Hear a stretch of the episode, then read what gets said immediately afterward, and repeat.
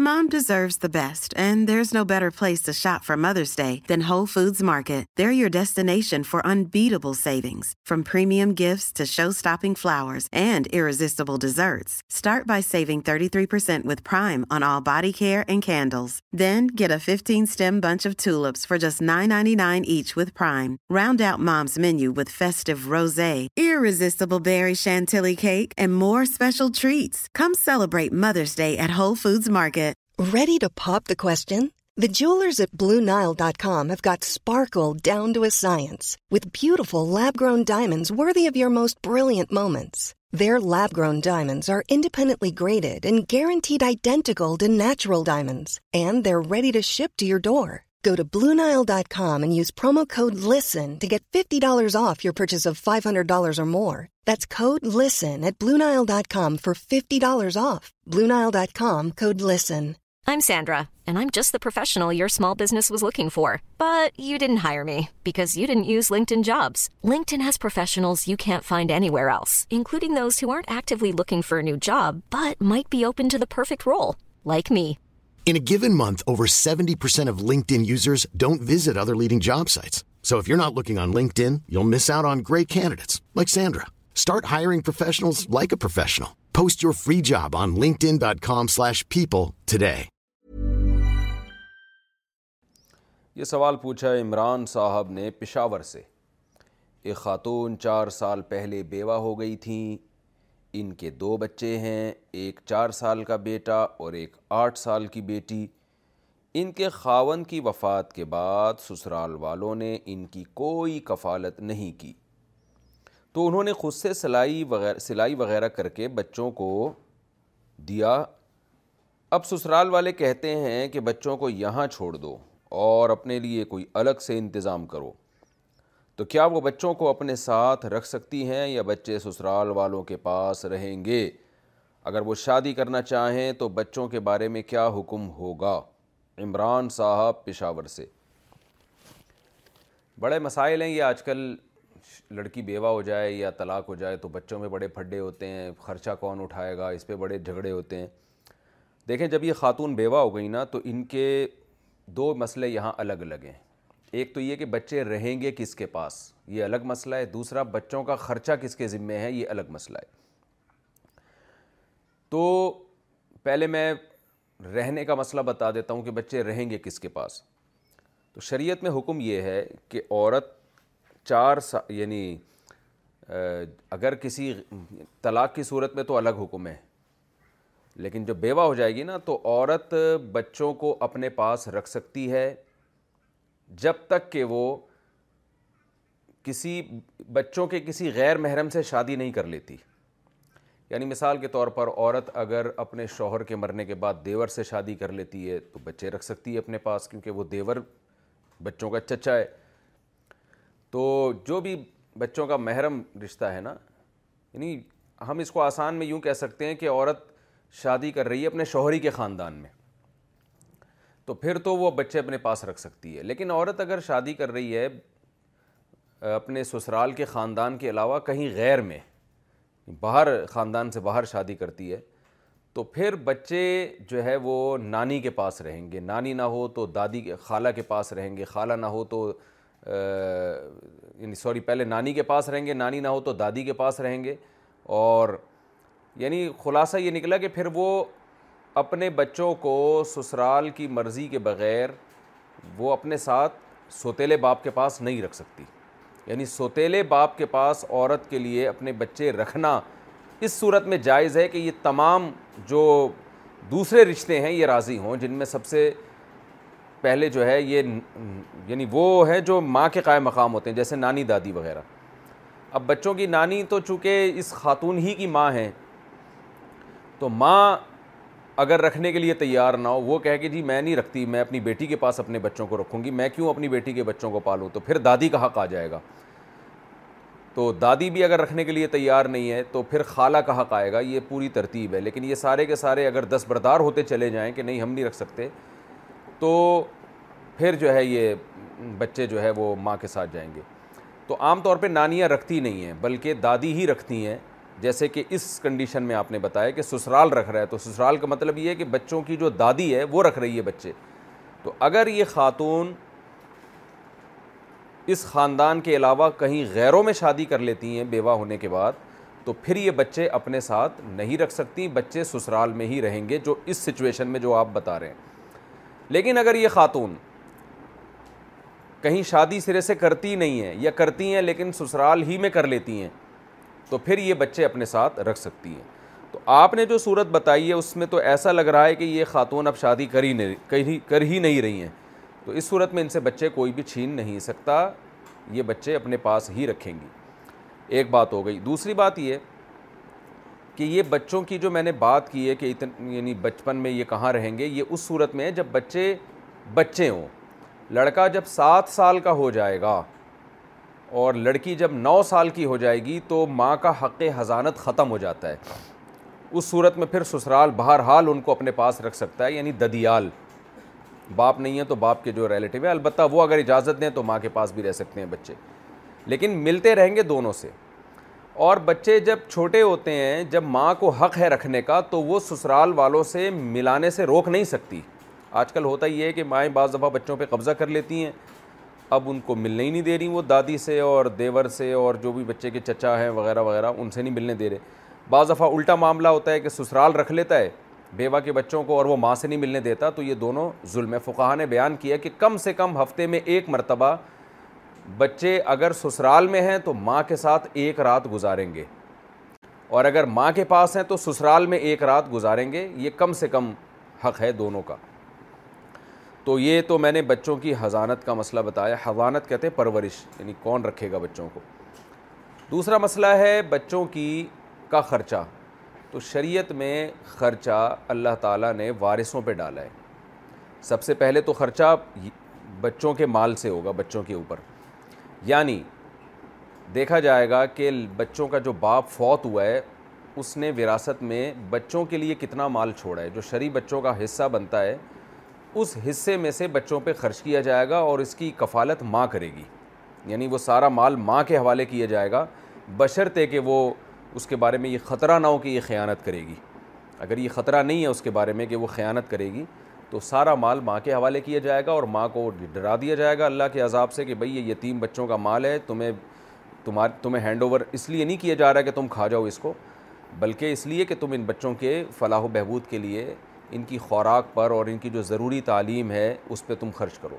تو ماں اس وراثت میں سے ان پر خرچ کرے گی اور جو ماں کا اپنا حصہ ہے وراثت میں اس میں سے اپنے اوپر خرچ کرے گی اور یتیم بچوں کا مال کھانے کی جو وعیدیں ہیں وہ بھی ماں کو سنا دی جائیں کہ بھئی اس میں آپ نے خیال کرنا ہے بعض مائیں ایسا کرتی ہیں وہ بالکل بیٹے بیٹیوں کا فرق کیے بغیر مال بے رحم کی طرح اڑا رہی ہوتی ہیں اور وہ یہ سمجھتی ہیں کہ کوئی بات نہیں ہمارے میرے ہی تو بچے ہیں تو میں نے کھا لیا تو کیا ہوا ایسا نہیں ہے یتیم کا مال کھانا جو حرام ہے تو وہ ماں کے لیے بھی اسی طرح حرام ہے جیسے دوسروں کے لیے حرام ہے تو ماں کو چاہیے وہ یتیم بیٹی بیٹیوں کی وراثت کو محفوظ رکھے اور بوقت ضرورت ان پر اسی مال میں سے خرچ کرے بہتر تو یہ ہوتا ہے کہ وہ پراپرٹی وغیرہ لے کے رکھ لی جائے تاکہ جب وہ بڑے ہوں تو پراپرٹی کی ویلیو بھی بڑھ چکی ہوتی ہے اور وہ پھر اس کو بیچ کے استعمال کر سکیں لیکن اگر باپ نے اتنا مال چھوڑا ہی نہیں ہے کہ بچوں کی وراثت میں سے ان کی کفالت ہو سکے تو پھر بچوں کی کفالت ان کے وارثوں پر ہوتی ہے وارثوں کا مطلب یہ ہے کہ یہ دیکھا جائے گا کہ ان بچوں کی ابھی ڈیتھ ہو جاتی خدا نخواستہ تو ان کے وارث کون کون بنتے یعنی کوئی بھی شخص جب مرتا ہے نا تو اس کی وراثت میں اس کے باپ کا حصہ ہوتا ہے ماں کا حصہ ہوتا ہے بیٹے بیٹیوں کا حصہ ہوتا ہے بیٹے بیٹیاں نہ ہوں بیوی شوہر نہ ہو تو پھر بہن بھائیوں کا حصہ ہوتا ہے تو بہن بھائی نہ ہوں تو پھر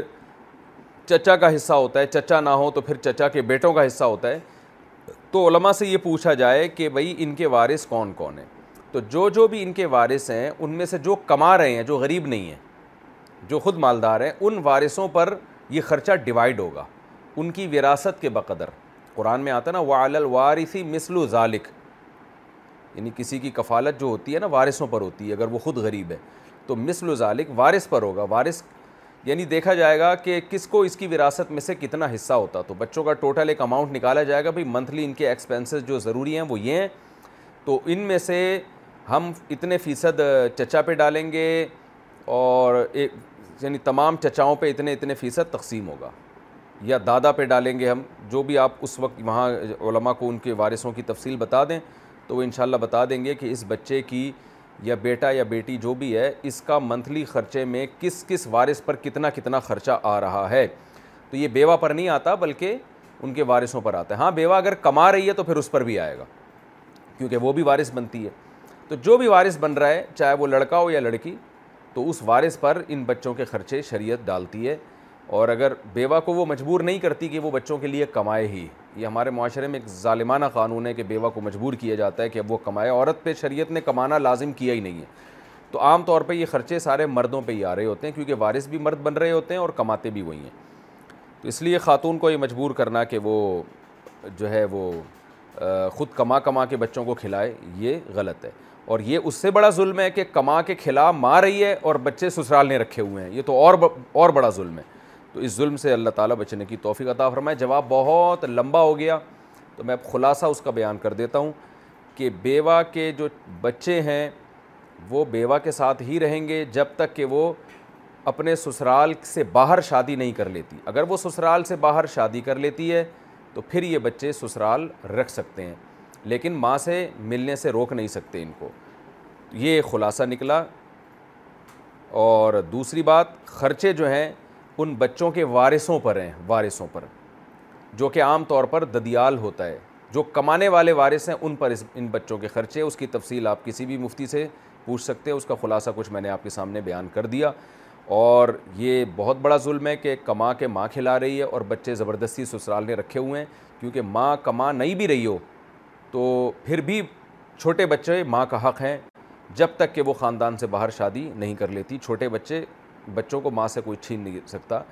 یہ چیز احادیث میں بہت وضاحت کے ساتھ ہمیں ملتی ہے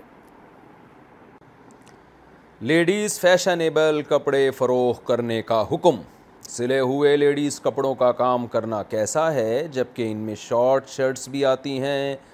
اور تنگ پاجامے بھی ہوتے ہیں اور ہر طرح کے فیشن والے کپڑے بھی ہوتے ہیں تو کیا ہمارے لیے ایسے کپڑے بیچنا ٹھیک ہے یا نہیں وقاص صاحب فیصل آباد سے جائز ہے چاہے شارٹس ہوں چاہے ادھورے کپڑے ہوں چاہے فیشنیبل کپڑے ہوں آپ کے لیے بیچنا جائز ہے اس پر ممکن ہے کسی کو یہ اشکال ہو کہ بھئی خاتون کے لیے ادھورے کپڑے پہننا ہاف یعنی سلیو لیس وغیرہ جو لباس پہنتی ہیں یا اسکرٹس ٹائپ کے جو لباس ہیں وہ پہنتی ہیں یا چس کپڑے پہنتی ہیں تو یہ تو حرام ہے خواتین کے لیے تو آپ جو بیچنے والا ہے وہ تو حرام میں گویا ان کے ساتھ تعاون کر رہا ہے اور قرآن میں آتا ہے کہ ولا علی الاثم والعدوان گناہ کے کاموں میں ایک دوسرے کے ساتھ تعاون مت کرو تو ممکن ہے کسی کو اشکال ہو اس اشکال کا جواب یہ ہے کہ جو لباس بیچنے والا ہے نا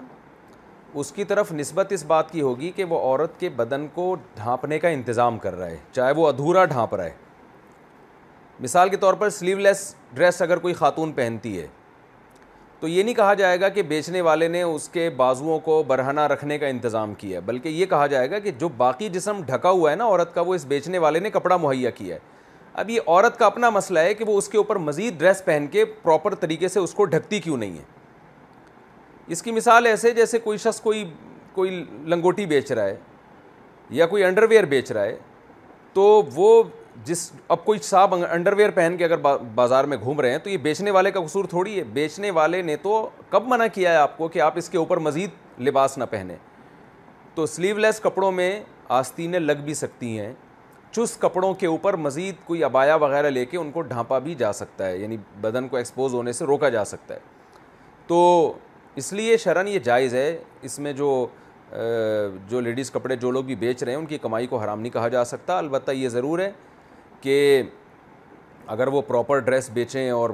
جو خواتین کے شرعی لباس ہوتے ہیں یعنی شرعی پابندیوں کے مطابق ہو تو زیادہ اچھی بات ہے لیکن بہرحال اس کو ناجائز نہیں کہہ سکتے ہاں عورت کے لیے بہرحال حرام اور ناجائز ہے کہ وہ چست لباس پہنے اتنی یعنی جو ٹائٹس پہنتی ہیں خواتین اور اسے پہن کے وہ غیر مردوں میں بھی جا رہی ہیں گھوم رہی ہیں تو یہ بالکل حرام ہے ناجائز ہے بلکہ ایسا لباس گھر میں پہننا بھی غلط ہے بھائیوں کے سامنے بھی اپنے آپ باڈی کو ایسا ایکسپوز کرنا یہ بھی غیرت اور حیا کے بالکل خلاف ہے تو اس لیے خواتین کو بہارل گناہ ملے گا رسول اللہ صلی اللہ علیہ وسلم نے ارشاد فرمایا صنفان علم اراہما دو مخلوق ایسی ہیں دو گروہ ایسے ہیں جن کو میں نے دیکھا نہیں اور یہ ایسے زیر عطاب آئیں گے قیامت کے دن کہ یہ جنت کی خوشبو بھی نہیں پائیں گے و انا لیو جدو مم مسیرتی کدا و کدا حالانکہ جنت کی خوشبو تو بہت دور سے محسوس ہوگی فرمائے ایک وہ ظالم حکمران جو رعایا پر ظلم کریں گے اور دوسری وہ عورتیں کہ آسیاتن کاسیاتن آریاتن مائلاتن ممیلاتن کہ وہ لباس پہننے کے باوجود برہنہ ہوں گی یعنی اتنے چست کپڑے پہنے ہوئے ہوں گے یا اتنی ہلکے کپڑے پہنے ہوئے ہوں گے جس سے اسکن نظر آتی ہے تو لباس لوگ کہیں گے کپڑے میں ہے لیکن حقیقت میں وہ بے لباس ہوں گی اور فرمایا کہ ان کے سر کے بال ایسے ہوں گے جیسے اونٹوں کے کوہان ہوتے یعنی فیشن اس طرح سے کیا ہوگا کہ بالوں کو اوپر اٹھایا ہوا ہوگا تو یہ عورت کے لیے حرام ہے یہاں تک بھی حرام ہے کہ عورت خوشبو لگا کے ایسی تیز خوشبو لگائے کہ غیر محرم مردوں کے قریب سے گزرے ہو ان کو خوشبو محسوس ہو تو ہماری شریعت نے عورت کی پردے کا عورت کی حیا کا بہت زیادہ خیال کیا اس کو بہت زیادہ تاکید کی ہے تو ہمارے اس جو یہ فتویٰ جو ہے کہ جو فیشنیبل کپڑے بیچتے ہیں جو مرد ان کی آمدن حلال ہے اس فتوے سے کہیں کوئی خاتون یہ نہ سمجھنا شروع کر دیں کہ ایسے کپڑے پہننا فیشنیبل کپڑے تو پہننا جائز ہے لیکن ایسے کپڑے جس سے اسکن نظر آتی ہو اتنے باریک ہوں یا وہ اتنی ٹائٹس ہوں کہ جسم کے خد و خال نمایاں ہوتے ہوں یہ بہرحال عورت کے لیے جائز نہیں ہے تو اس فتوے سے کوئی غلط نہ سمجھے اور اگر کسی خاتون نے ایسی ٹائٹس وغیرہ خریدی ہیں تو ان کو لازم ہے کہ اس کے اوپر کوئی الگ سے بھی لباس پہنے تاکہ جسم نمایاں نہ ہو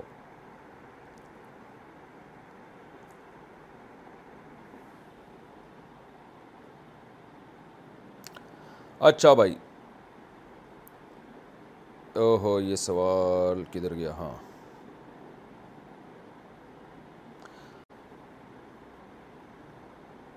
شادی میں سلامی پر پابندی لگانا پتہ نہیں یہ سوال پچھلے اس میں ہوا تھا نہیں ہوا تھا خیر دوبارہ پڑھ لیتا ہوں مجھے ڈاؤٹ ہے کہ یہ سوال میں نے پہلے پڑھ چکا ہوں یا نہیں پڑھ چکا چلیں دوبارہ آ جائے گا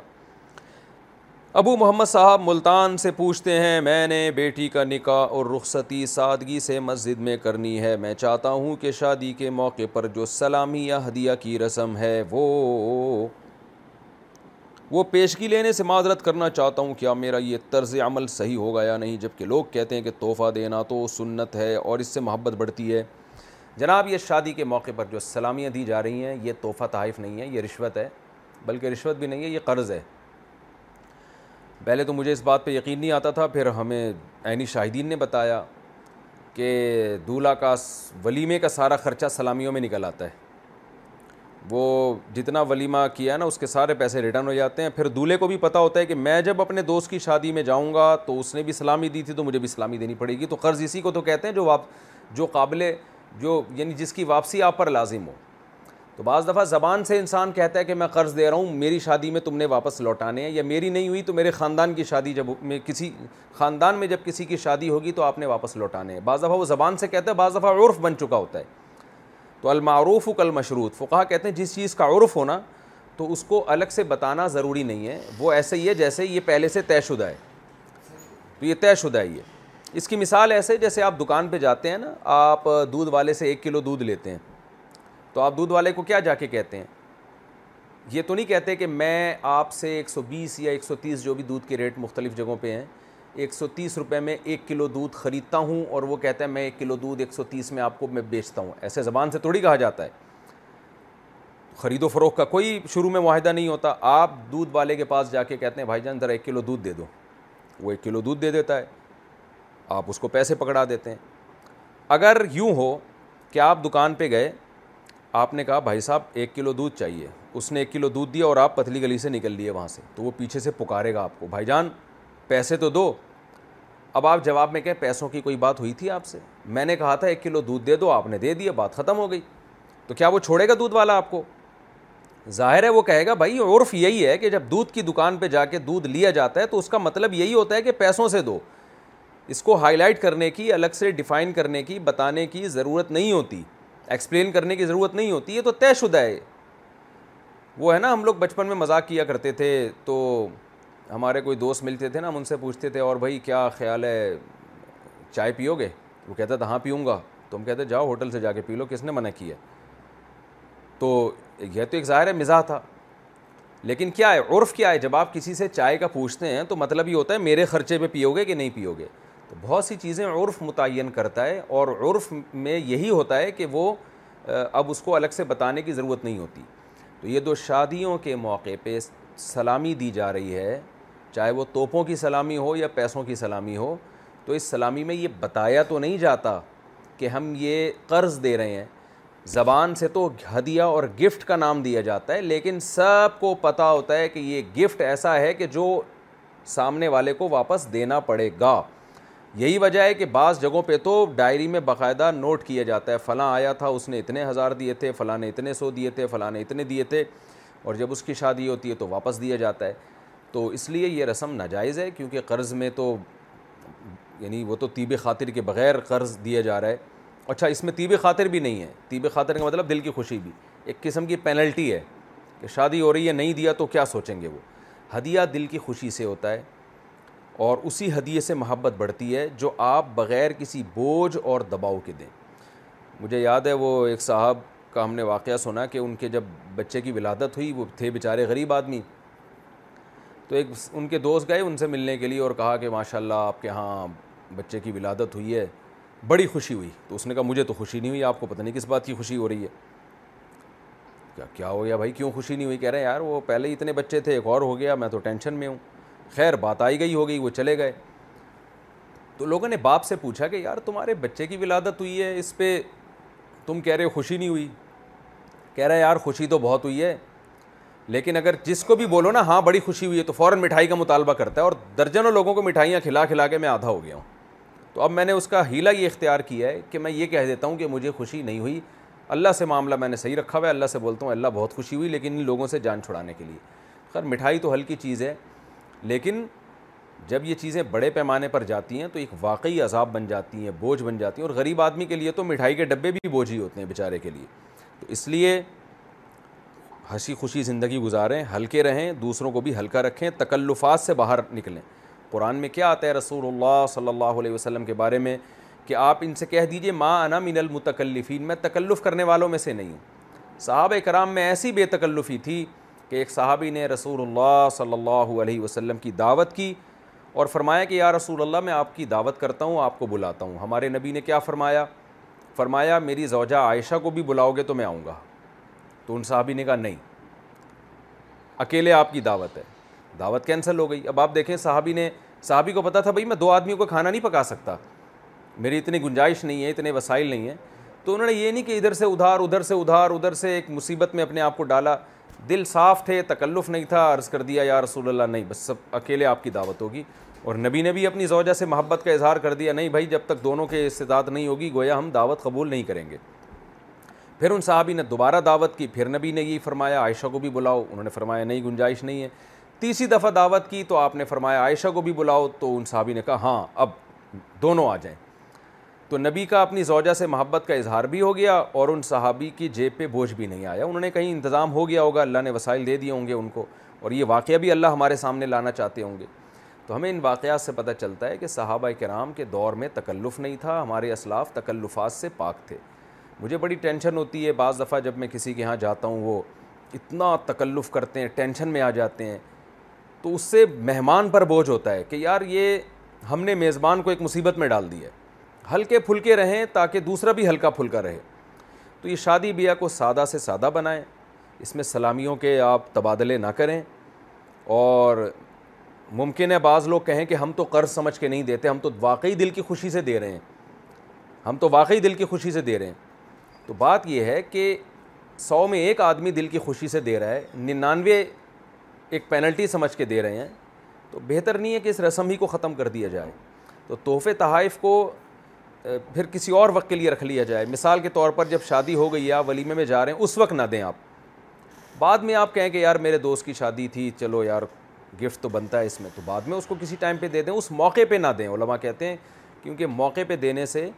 ایک غلط رسم کی تائید ہو رہی ہے جس سے معاشرے میں خرابی پیدا ہو رہی ہے اس کا اہتمام کرنا چاہیے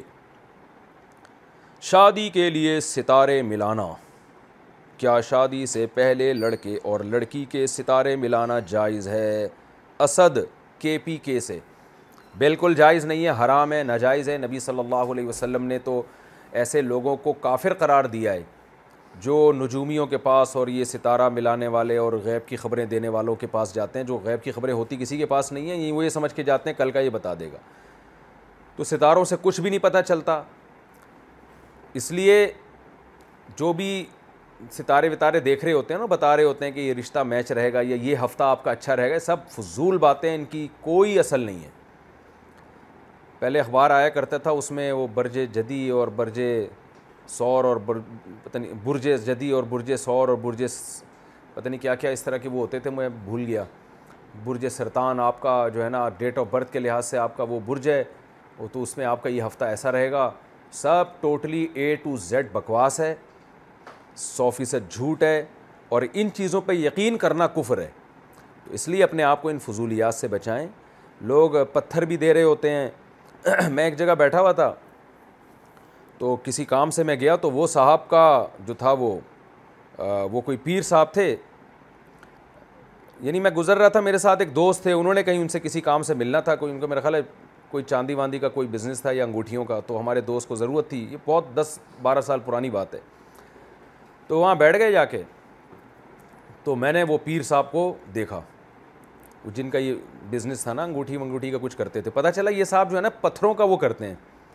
اور جو جنہوں نے بھی شادی کرنی ہوتی ہے ان کے پاس آ کے پہلے پتھر لے رہے ہوتے ہیں انگوٹھی میں ڈالنے کے لیے تاکہ وہ پتھر سے پھر ان کی وہ خیال تھا کہ ہماری تقدیر بدل جائے گی معاذ اللہ تو وہ پیر صاحب کے سامنے کیس آیا میاں بیوی بی کے جھگڑے کا تو پیر صاحب کہہ رہے ہیں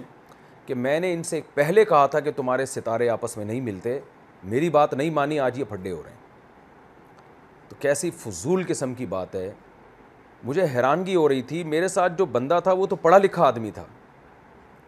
تو یار پڑھے لکھے لوگ بھی ایسے لوگوں کے پاس جاتے ہیں تو شادی کا تعلق میاں بیوی کی شادی کامیاب ہو یا نہ ہو اس کا تعلق ستاروں کے ملنے سے نہیں ہے اس کا تعلق مزاجوں کے ملنے سے ہے مزاج اگر ملتے ہیں تو شادی کامیاب ہوگی مزاج ہی نہیں ملتے یا دونوں میں سے ایک حقوق ہی نہیں ادا کر رہا اس کے دل میں اللہ کا خوف ہی نہیں ہے تو پھر کامیاب نہیں ہوگی چاہے دونوں کے سیم ستارے ہوں تو اس لیے اللہ کا واسطہ اپنے آپ کو ان مصیبتوں سے نکالیں آج کل رشتے ویسے ہی نہیں ہو رہے ہمارے ہاں پچاس فیصد رشتے استخاروں کی بھینٹ چڑھتے ہیں کہ استخارہ نکالا تھا یہ لڑکا آیا ہی نہیں اس میں فضول قسم کے استخارے جو آج کل جاہلوں کے ہو رہے ہیں جو استخارہ سنت سے ثابت ہے وہ کچھ اور ہے جو آج کل کیا جا رہا ہے وہ کچھ اور ہے بار بار بتاتا ہوں سنت والا استخارہ تو صرف یہ ہے کہ اللہ بہتر ہے تو مقدر کر دے بس کچھ نکلتا بکلتا نہیں ہے اس میں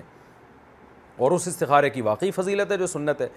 تو اس لیے پہلے ہی نکاح بہت کم ہو رہے ہیں نکاح کو آسان بنائیں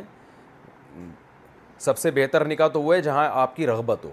نبی صلی اللہ علیہ وسلم نے فرمایا لن تارا المتحا مثلا نکاح دو محبت کرنے والوں میں نکاح سے بہتر کوئی بھی چیز نہیں ہے تو مرد اور عورت جب ایک طرف مائل ہوں دونوں ایک دوسرے کی طرف یا لڑکا لڑکی ایک دوسرے کی طرف مائل ہوں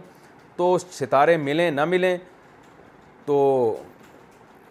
اس ان چکروں میں نہیں پڑنا چاہیے نبی صلی اللہ علیہ وسلم نے فرمایا یہ نکاح سب سے بہتر ہے جو اور آج کل والدین اس کا بالکل خیال نہیں کر رہے ہیں تو پہلے ہی نکاح نہیں ہو رہے اوپر سے ستاروں کی بھینٹ چڑھا دیتے ہیں کچھ استخاروں کی بھینٹ چڑھا دیتے ہیں زنا کے لیے کوئی ستارے نہیں ملا رہا ہوتا جس مرد نے جس لڑکی سے زنا کرنا ہوتا ہے جس لڑکی نے جس مرد سے زنا کرنا ہوتا ہے وہاں کوئی ستارہ وتارہ نہیں ملایا جاتا تو زنا آسان ہوتا جا رہا ہے اور نکاح مشکل ہوتا جا رہا ہے کیا جنات انسان میں داخل ہو سکتے ہیں کیا واقعی جنات انسان کے جسم میں داخل ہوتے ہیں یا یہ من گھڑت باتیں ہیں نعمان سجاول سے جی جنات انسان کے جسم میں داخل ہوتے ہیں اس کے دل پہ قبضہ کر لیتے ہیں یہ بات قرآن و حدیث سے ثابت ہے اور مشاہدے پر مبنی ایک حقیقت ہے لیکن یہ ریشو بہت کم ہے لاکھوں میں کوئی ایک آدھ عاملوں نے اس کو ایک دھندا بنا لیا روحانی عاملوں نے عاملوں کے پاس آپ جائیں تو ہر آدمی پہ جن ٹرائل بھوت بتائیں گے وہ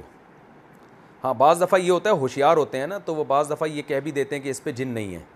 تاکہ لوگوں کو یقین آئے کہ یہ ایک نمبر عامل ہے حالانکہ ہوتے وہ بھی دو نمبر ہی ہیں وہ اتفاق سے کہہ رہا ہوتا ہے ہمارے ایک دوست نے اپنا واقعہ سنایا کہ میں کسی پیشنٹ کو لے کے عامل کے پاس گیا کہ اس پہ چیک کر کے بتائے جن ہے یا نہیں عامل یہ سمجھا کہ پیشنٹ یہ صاحب ہیں یعنی یہ خود آئے ہیں کہہ رہے اس عامل نے میرا بنیان سوکھ کے کہا آپ پر اتنے جن ہیں تو میں نے کہا کم بخت میں اس کو لے کر آیا ہوں میں تو بالکل ٹھیک ہوں تو یہ total A to Z fraud ہے یہ خوب اچھی طرح سمجھ لیں میں اس میں نام نہیں لینا چاہتا ہوں عاملوں کے جو لوگوں کو الو بنا رہے ہیں کیونکہ ایک تما ایک جو ہے نا ایک جھگڑا شروع ہو جائے گا اور وہ جہلم کے بعد جو ہے نا ایک نیا جہلم شروع ہو جائے گا پھر ورنہ میں نام لے لے کے بتاتا کتنے دینی مدارس سے بڑے بڑے علماء کے ریلیٹیوز یہ کام کر رہے ہیں اور لوگوں کو الو بنانے کے علاوہ کوئی کام مجھے میں جذبات میں آ جاتا ہوں اس کی وجہ یہ ہے کہ وہ اپنے ناموں کو اپنی نسبتوں کو غلط استعمال کر رہے ہیں بڑے بڑے علماء سے ان کی نسبتیں خلافتیں ملی ہوئی ہیں اور لوگوں کو روحانیت کے نام پہ الو بنا رہے ہیں وہ تو میں نام نہیں لینا چاہتا ورنہ میں نام لوں تو شاید آپ لوگ میرے خلاف ہو جائیں کہ یار یہ کیسی باتیں کر رہا ہے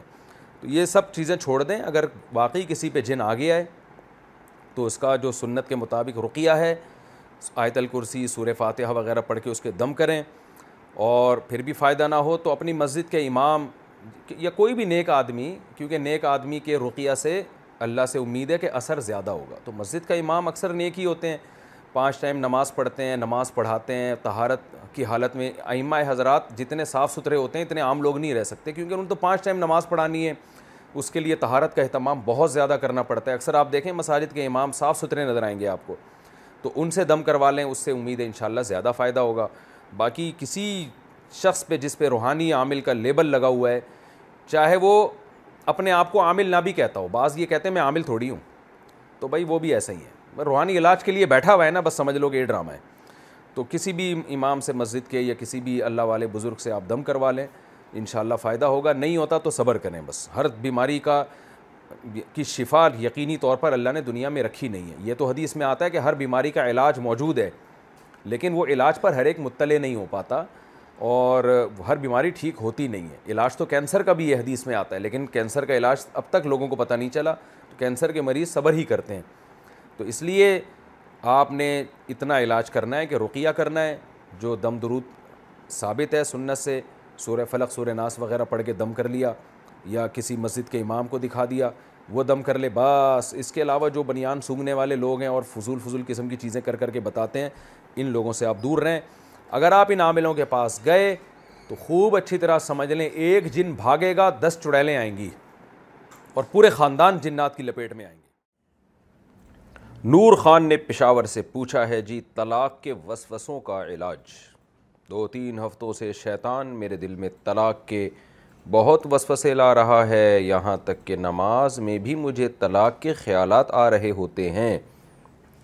کہ میں اپنے منہ سے طلاق کے الفاظ ادا کر رہا ہوں اس سے طلاق تو واقع نہیں ہوتی اور اس کا علاج کیا ہوگا کہ اس سے چھٹکارا مل جائے نور خان یہ وہم کی بیماری ہے یہ اور بھی بہت سے لوگوں کو ہوتی ہے جو چیز آدمی اپنے اوپر مسلط کر لے پھر وہی رہتی ہے تو وسوسہ چاہے کفر کا ہو بعض لوگوں کو اسلام کے بارے میں الٹے الٹے وسوسے آنا شروع ہو جاتے ہیں وہ اس سے پریشان بھی ہوتے ہیں کہ یہ کیوں آ رہے ہیں اور حدیث میں آتا ہے یہ پریشانی ایمان کی علامت ہے کیونکہ کافر کو جب کفر کے وسوسے آتے ہیں تو وہ اس سے پریشان نہیں ہوتا مسلمان کو آتے ہیں تو پریشان ہوتا ہے یہ پریشان ہونا ایمان کی علامت ہے تو یہ جو وسوسے آ رہے ہیں نا ان کا علاج یہ ہے کہ ان کو آنے دیں اور ان کی فکر نہ کریں نہ ان کو دماغ سے نکالنے کی کوشش کریں اور نہ خود سے سوچ سوچ کے وسوسے لے کر آئیں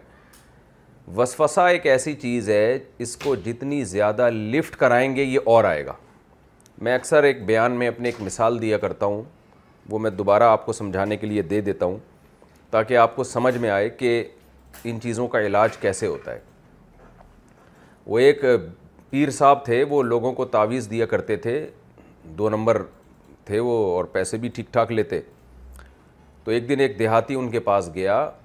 اور کہنے لگا کہ پیر صاحب میرا فلاں کام اٹکا ہوا ہے مجھے تعویذ دے دیں پیر صاحب نے کہا ایک لاکھ روپے لوں گا لیکن تعویذ سو فیصد اثر کرے گا تو اس آدمی نے کہا ٹھیک ہے بھائی اگر سو فیصد ایک لاکھ میں میرا کام ہو جاتا ہے تو یہ تو بڑا سستا سودا ہے کوئی بات نہیں جی ایک لاکھ روپے لیں اور تعویذ لے کے وہ گھر چلا گیا گھر جانے لگا پیر صاحب نے اس سے کہا کہ دیکھو یہ تعویذ اثر اس وقت کرے گا کہ جب تم اس تعویذ کو لے کے گھر میں داخل ہو اور داخل ہوتے ہوئے دروازے میں کالا کتا تمہارے دماغ میں نہ ہو اگر تم اس تعویذ کو لے کے اپنے گھر میں داخل ہوئے اور داخل ہوتے ہوئے تمہارے دماغ میں کالے کتے کا تصور آ گیا تو پھر یہ تعویذ اثر نہیں کرے گا تو پھر تمہارے ایک لاکھ روپے ضائع ہو جائیں گے پھر میرا کوئی قصور نہیں اب بڑا ہوشیار پیر تھا وہ اب ظاہر ہے یہ بیچارہ گنوار آدمی جب گھر جا رہا ہے تو اس کو بار بار دماغ میں نہ کہ یہ کالا کتا میں اپنی کھوپڑی سے نکالوں کہیں کالا کتا نہ آ جائے ورنہ میرے ایک لاکھ روپے ضائع ہو جائیں گے کالا اب سوچیں کس کے دماغ میں کالے کتے کا تصور آتا ہے نارملی اب پیر صاحب یہ ذکر نہ کرتے تو نہ آتا لیکن پیر صاحب نے تذکرہ کر دیا بار بار نہ دماغ سے نکال رہے کالا کتا دماغ سے نکلے کالا کتا دماغ سے نکلے نکلے وہ کہاں نکلے گا بھائی وہ تو تو اب جب گھر میں داخل ہونے لگا تو بار بار کبھی پیچھے ہٹتا کہ یار کالا کتا نکلے نہیں نکل رہا پھر جا رہا ہے پھر پیچھے آ رہا ہے بالآخر ایسے ہی چلا گیا اور وہ کالا کتا اس کی کھوپڑی میں تھا تو تعویذ نے تو ویسے ہی اثر نہیں کرنا تو اس کو کچھ بھی نہیں ہوا پیسے ضائع ہو گئے اس کے اور پیر صاحب بدنامی سے بھی بچ گئے تو اس سے ہمیں پتہ چلتا ہے کہ جس چیز کو نکالنے کی کوشش کریں گے نا وہ اور دماغ میں گھسے گی تو آپ نے اپنے آپ کو کیا کرنا ہے اس نے تو تعویذ کو چاہتا تھا نا وہ دیہاتی کے اثر ہو اس کا خیال یہ تھا کہ تعویذ اثر کر دے گا اگر میں کالا کتا نکالوں گا تو اس کی تو یہ مجبوری تھی اس وجہ سے اس نے بار بار کتے کو دماغ سے نکالنے کی کوشش کی اور جب نکالیں گے تو اور دماغ میں آئے گا وہ تو آپ کو کیا پرابلم پڑی ہوئی ہے کہ آپ طلاق کے وسوسے کو دماغ سے نکالنے کی کوشش کریں آپ اپنی نارمل لائف گزاریں جو خود بخود خیال آ رہا ہے آنے دیں نہ اس کو نکالنے کی کوشش کریں نہ سوچ سوچ کے خود اپنے دماغ میں یہ وسوسے لے کر آئیں نارمل لائف گزاریں نماز پڑھیں خیال آ رہا ہے تو آنے دیں ٹینشن نہ لیں جتنی ٹینشن لیں گے یہ اور آئے گا اور کفر کا وسوسہ بھی ایسا ہی ہے جتنے بھی الٹے الٹے وسفسے آتے ہیں نا وہ سب کا یہی علاج ہے کہ آنے دیں آنے سے کچھ بھی نہیں ہوتا تو آنے دیں وہ حضرت مولانا تارجی مل صاحب کا واقعہ ہے نا وہ بیان فرما رہے تھے کہ ایک آدمی جو تھا ڈرائیور وہ منشی تھا وہ گاڑی لائن سے لگی ہوتی تھی تو ایک گاڑی آتی تو دوسری اس کے پیچھے کھڑی ہوتی تو وہ اجازت لیتی تو کہتا آڑ دے آڑ دے تو جب اس کا نکاح ہوا نا تو لوگوں نے اس سے قاضی صاحب نے پوچھا کہ تمہیں لڑکی قبول ہے تو اس نے کہا آڑ دے تو جو خیال آ رہا ہے آڑ دیں اس کو زبردستی نکالنے کی کوشش نہ کریں اور جان جان کر خود سوچیں بھی نہیں جا جا کے کہ آرام سے بیٹھے ہوئے پھر دماغ میں وہ چلانا شروع کر دیا تو اس کا حل یہی ہے کہ ٹینشن لینا چھوڑ دیں آپ تو انشاءاللہ یہ تھوڑے ٹائم میں خود بخود غائب ہو جائیں گے پھر بھی کوئی آ رہا ہے تو آنے دیں ان وسوسوں سے کوئی نقصان نہیں ہے چاہے وہ کفری یا وسوسے ہوں وسوسہ جب تک وسوسہ ہوتا ہے اس پہ شریعت کا کوئی حکم مرتب نہیں ہوتا کیونکہ یہ انسان کے اختیار میں نہیں ہے تو نہ طلاق کے وسوسے سے طلاق ہوتی ہے نہ کفر کے وسوسے سے انسان کافر ہو جاتا ہے تو اس کا بہترین حل یہ ہے کہ آپ اپنے آپ کو بزی کریں مختلف دلچسپ کاموں میں جب آپ دلچسپ کاموں میں مشغول ہو جائیں گے تو فراغت والا جو دماغ ہے نا وہ جس میں شیطان مختلف چیزیں گھس ہے وہ اس سے آپ کو فراغت ملے گی تو اپنے آپ کو بزی کریں ایکسرسائز کریں فزیکل ایکٹیویٹیز کریں کاروبار کریں پڑھائی کریں جو بھی دن بھر کی ایکٹیویٹیز ہیں ان میں آپ پھر تھکیں جب آپ خوب تھک جائیں تو اس وقت سوئیں آپ کیونکہ جب انسان بغیر تھکے لیٹتا ہے نا اور نیند نہ آ رہی ہو تو پھر اس وقت یہ بس بس کھوپڑی میں گھومنا شروع کرتے ہیں تو اس طرح چند دنوں میں یہ آپ کا خود بخود علاج ہو جائے گا ان نہیں بھی ہوتا تو آنے دیں علاج کی بھی فکر نہیں کرنی ہے زیادہ یعنی ٹینشن تو کسی بھی طرح کی لیں گے تو یہ وسوسے اور ہی آئیں گے تو اس لیے علاج ہو جائے ٹھیک ہے تو ذہن میں یہ رکھے نہیں بھی ہو تو بھی ٹھیک ہے تو پھر ٹھیک ہو جائیں گے انشاءاللہ نیکی کی کتنی دعوت دینا واجب ہے ہم کسی کو نیکی کی دعوت دیتے ہیں تو وہ ہمیں کہتا ہے کہ پہلے خود کو سدھار لو بعد میں ہمیں سمجھانا تو ہم پر کسی کو کتنا سمجھانا واجب ہے کہ آخرت میں ہم سے سوال نہ ہو اور اگر معاشرے میں کچھ لوگ شرک اور بدت میں مبتلا ہوں تو کیا ان کی وجہ سے اس معاشرے کے نیک لوگوں کو بھی عذاب ہوگا محمد ارباز خان یو پی سے دیکھیے نیکی کی دعوت سے آپ کی مراد شاید یہ ہے کہ برائی سے روکنا اور فرائض واجبات کی طرف لوگوں کو لانا یہ دعوت تو اس کے درجات ہیں اگر آپ نے کسی کو گناہ میں دیکھا اور آپ کو غالب گمان ہے کہ میں اسے اس گناہ سے روکوں گا تو یہ رک جائے گا تو ایسی صورت میں دعوت دینا فرض ہے اگر آپ دعوت بشرطے آپ میں استطاعت بھی ہو تو اگر آپ دعوت نہیں دیں گے تو گناہ گار ہوں گے اور اگر آپ کو یہ خیال ہے آپ میں دعوت دینے کی استطاعت تو ہے لیکن آپ کا غن غالب یہ ہے کہ آپ اسے برائی سے روکیں گے تو وہ رکے گا نہیں تو ایسی صورت میں دعوت دینا مستحب ہے فرض واجب نہیں ہے اگر نہیں بھی دیں گے گناہ گار نہیں ہوں گے یہ تو شرعی حکم ہے اس کا دوسری بات یہ کہ نیکی کی دعوت بہرحال استطاعت پر موقوف ہے آپ میں استطاعت ہے تو شریعت کہتی ہے کہ دعوت دو استطاعت نہیں ہے تو پھر لازم نہیں ہے استطاعت کی ڈیفینیشن کیا ہے آپ نے دعوت دی اور آپ کو خطرہ ہے کہ آگے سے ایسا رسپانس ہوگا کہ آپ برداشت نہیں کر پائیں گے یہ بھی اس کی علامت ہے کہ آپ میں استطاعت نہیں ہے یا آپ نے دعوت دی تو آپ کو یہ تو خطرہ نہیں ہے کہ آگے سے ایسا رسپانس ہوگا کہ ناقابل برداشت ہو جائے گا لیکن آپ کو یہ ڈر ہے کہ سامنے والا بجائے سیدھا ہونے کے اور کوئی کلمہ کفر زبان سے نہ نکالنا شروع کر دے یا اور کوئی فتنہ کھڑا نہ ہو جائے تو ایسی صورت میں بھی حکمت اور مسلحت کا تقاضا یہ ہے کہ دعوت نہ دی جائے تو یہ چند موٹی موٹی شرطیں ہیں دعوت کی جو میں نے آپ کے سامنے بیان کی رہا یہ مسئلہ کہ ہم جو ہے خود کوئی نیکی نہیں کر رہے تو دوسرے کو دعوت دے سکتے ہیں ہاں پھر بھی دے سکتے ہیں لیکن اس میں اس کو یہ بتایا جائے کہ بھائی یہ ہم مذاکرے کی نیت سے کر رہے ہیں اچھائی کا جب مذاکرہ ہوتا ہے تذکرہ ہوتا ہے تو اچھائی پروموٹ ہوتی ہے تو اس میں اس طرح سے اس کو دعوت دینا کہ سامنے والا یہ سمجھے کہ آپ بہت نیک آدمی ہیں یہ طریقہ ٹھیک نہیں ہے بلکہ دعوت کا انداز پھر واعظانہ ہونا چاہیے جیسے تبلیغ والے کہتے ہیں نا کہ بھائی ہمیں سب کو مل کے کوشش کرنی چاہیے کہ دین ہمارے اندر آ جائے ساری دنیا کے اندر یہ دین آ جائے تو وہ اپنے آپ کو اس میں داخل کر رہے ہوتے ہیں کہ ہم بھی نصیحت کے محتاج ہیں جیسے آپ تو ہم یہ مذاکرہ کر رہے ہیں ہم ایک دوسرے کو سمجھا رہے ہیں تاکہ ہم سب کو عمل پہ موٹیویشن ملے تو دعوت جب اس انداز سے دی جاتی ہے تو اس میں یہ ضروری نہیں ہے کہ آپ خود بھی عمل کرتے ہوں تو یہ جائز ہے اور سامنے والے کو پھر یہ تانہ دینا بھی جائز نہیں ہے کہ خود تو عمل کر نہیں رہے بھائی ہم نے کب دعویٰ کیا کہ ہم عمل کر رہے ہیں ہم تو آپس میں ایک مذاکرہ کر رہے ہیں لیکن اس طرح آرڈر کر کے دعوت دینا خود نماز پڑھ نہیں رہے آپ فجر پڑھی نہیں ہیں اور جا جا کے لوگوں کو ڈنڈے سے مار رہے ہو گئے تمہیں شرم نہیں آتی فجر نہیں پڑھتے تو یہ پھر اس کا اس سے گویا یہ میسج جائے گا کہ گویا آپ پڑھ رہے ہیں تو یہ پھر ٹھیک نہیں ہے تو ان کو محبت سے آپ سمجھا سکتے ہیں تذکیر کی نیت سے اچھا اس میں یہ بھی ایک بات ہے جو پہلا آپ کے سوال کا پہلا جز تھا نا کہ نہیں علی المنکر کب فرض ہے یعنی برائی سے روکنا اور نیکی کی ترغیب دینا تو اس میں ایک شرط تو میں نے یہ بتائی کہ آپ میں استطاعت ہو دوسری شرط میں نے یہ بتائی کہ سامنے والے کے کہ کو فائدے کی امید بھی ہو تیسری ایک بات یہ کہ نہیں علی منکر کرنا کیسے ہے تو نہیں علی منکر کے چند درجات ہیں نمبر ایک طاقت کے زور سے کسی کو برائی سے روکنا تو طاقت کے زور سے برائی سے روکنا یہ ان لوگوں پر واجب ہے جن کے پاس پاور ہے جیسے حکمران ہیں یا باپ اپنے اولاد کو روکتا ہے یا شوہر جس کا بیوی پہ روب ہے اور وہ یہ سمجھتا ہے کہ اگر میں زبردستی اس کو برائی سے روکوں گا تو فساد نہیں کھڑا ہوگا میں افورڈ کر لوں گا تو جہاں بھی طاقت کا استعمال یعنی طاقت کے استعمال کی قدرت ہو اور طاقت کا استعمال کرنے کے بعد یہ خوف نہ ہو کہ سامنے والا اس سے بھی بڑی طاقت استعمال کر سکتا ہے یا اور کوئی فساد ہو سکتا ہے تو پھر ایسی صورت میں شریعت میں نہیں المنکر یعنی برائی سے روکنا یہ بزور طاقت یہ ضروری ہے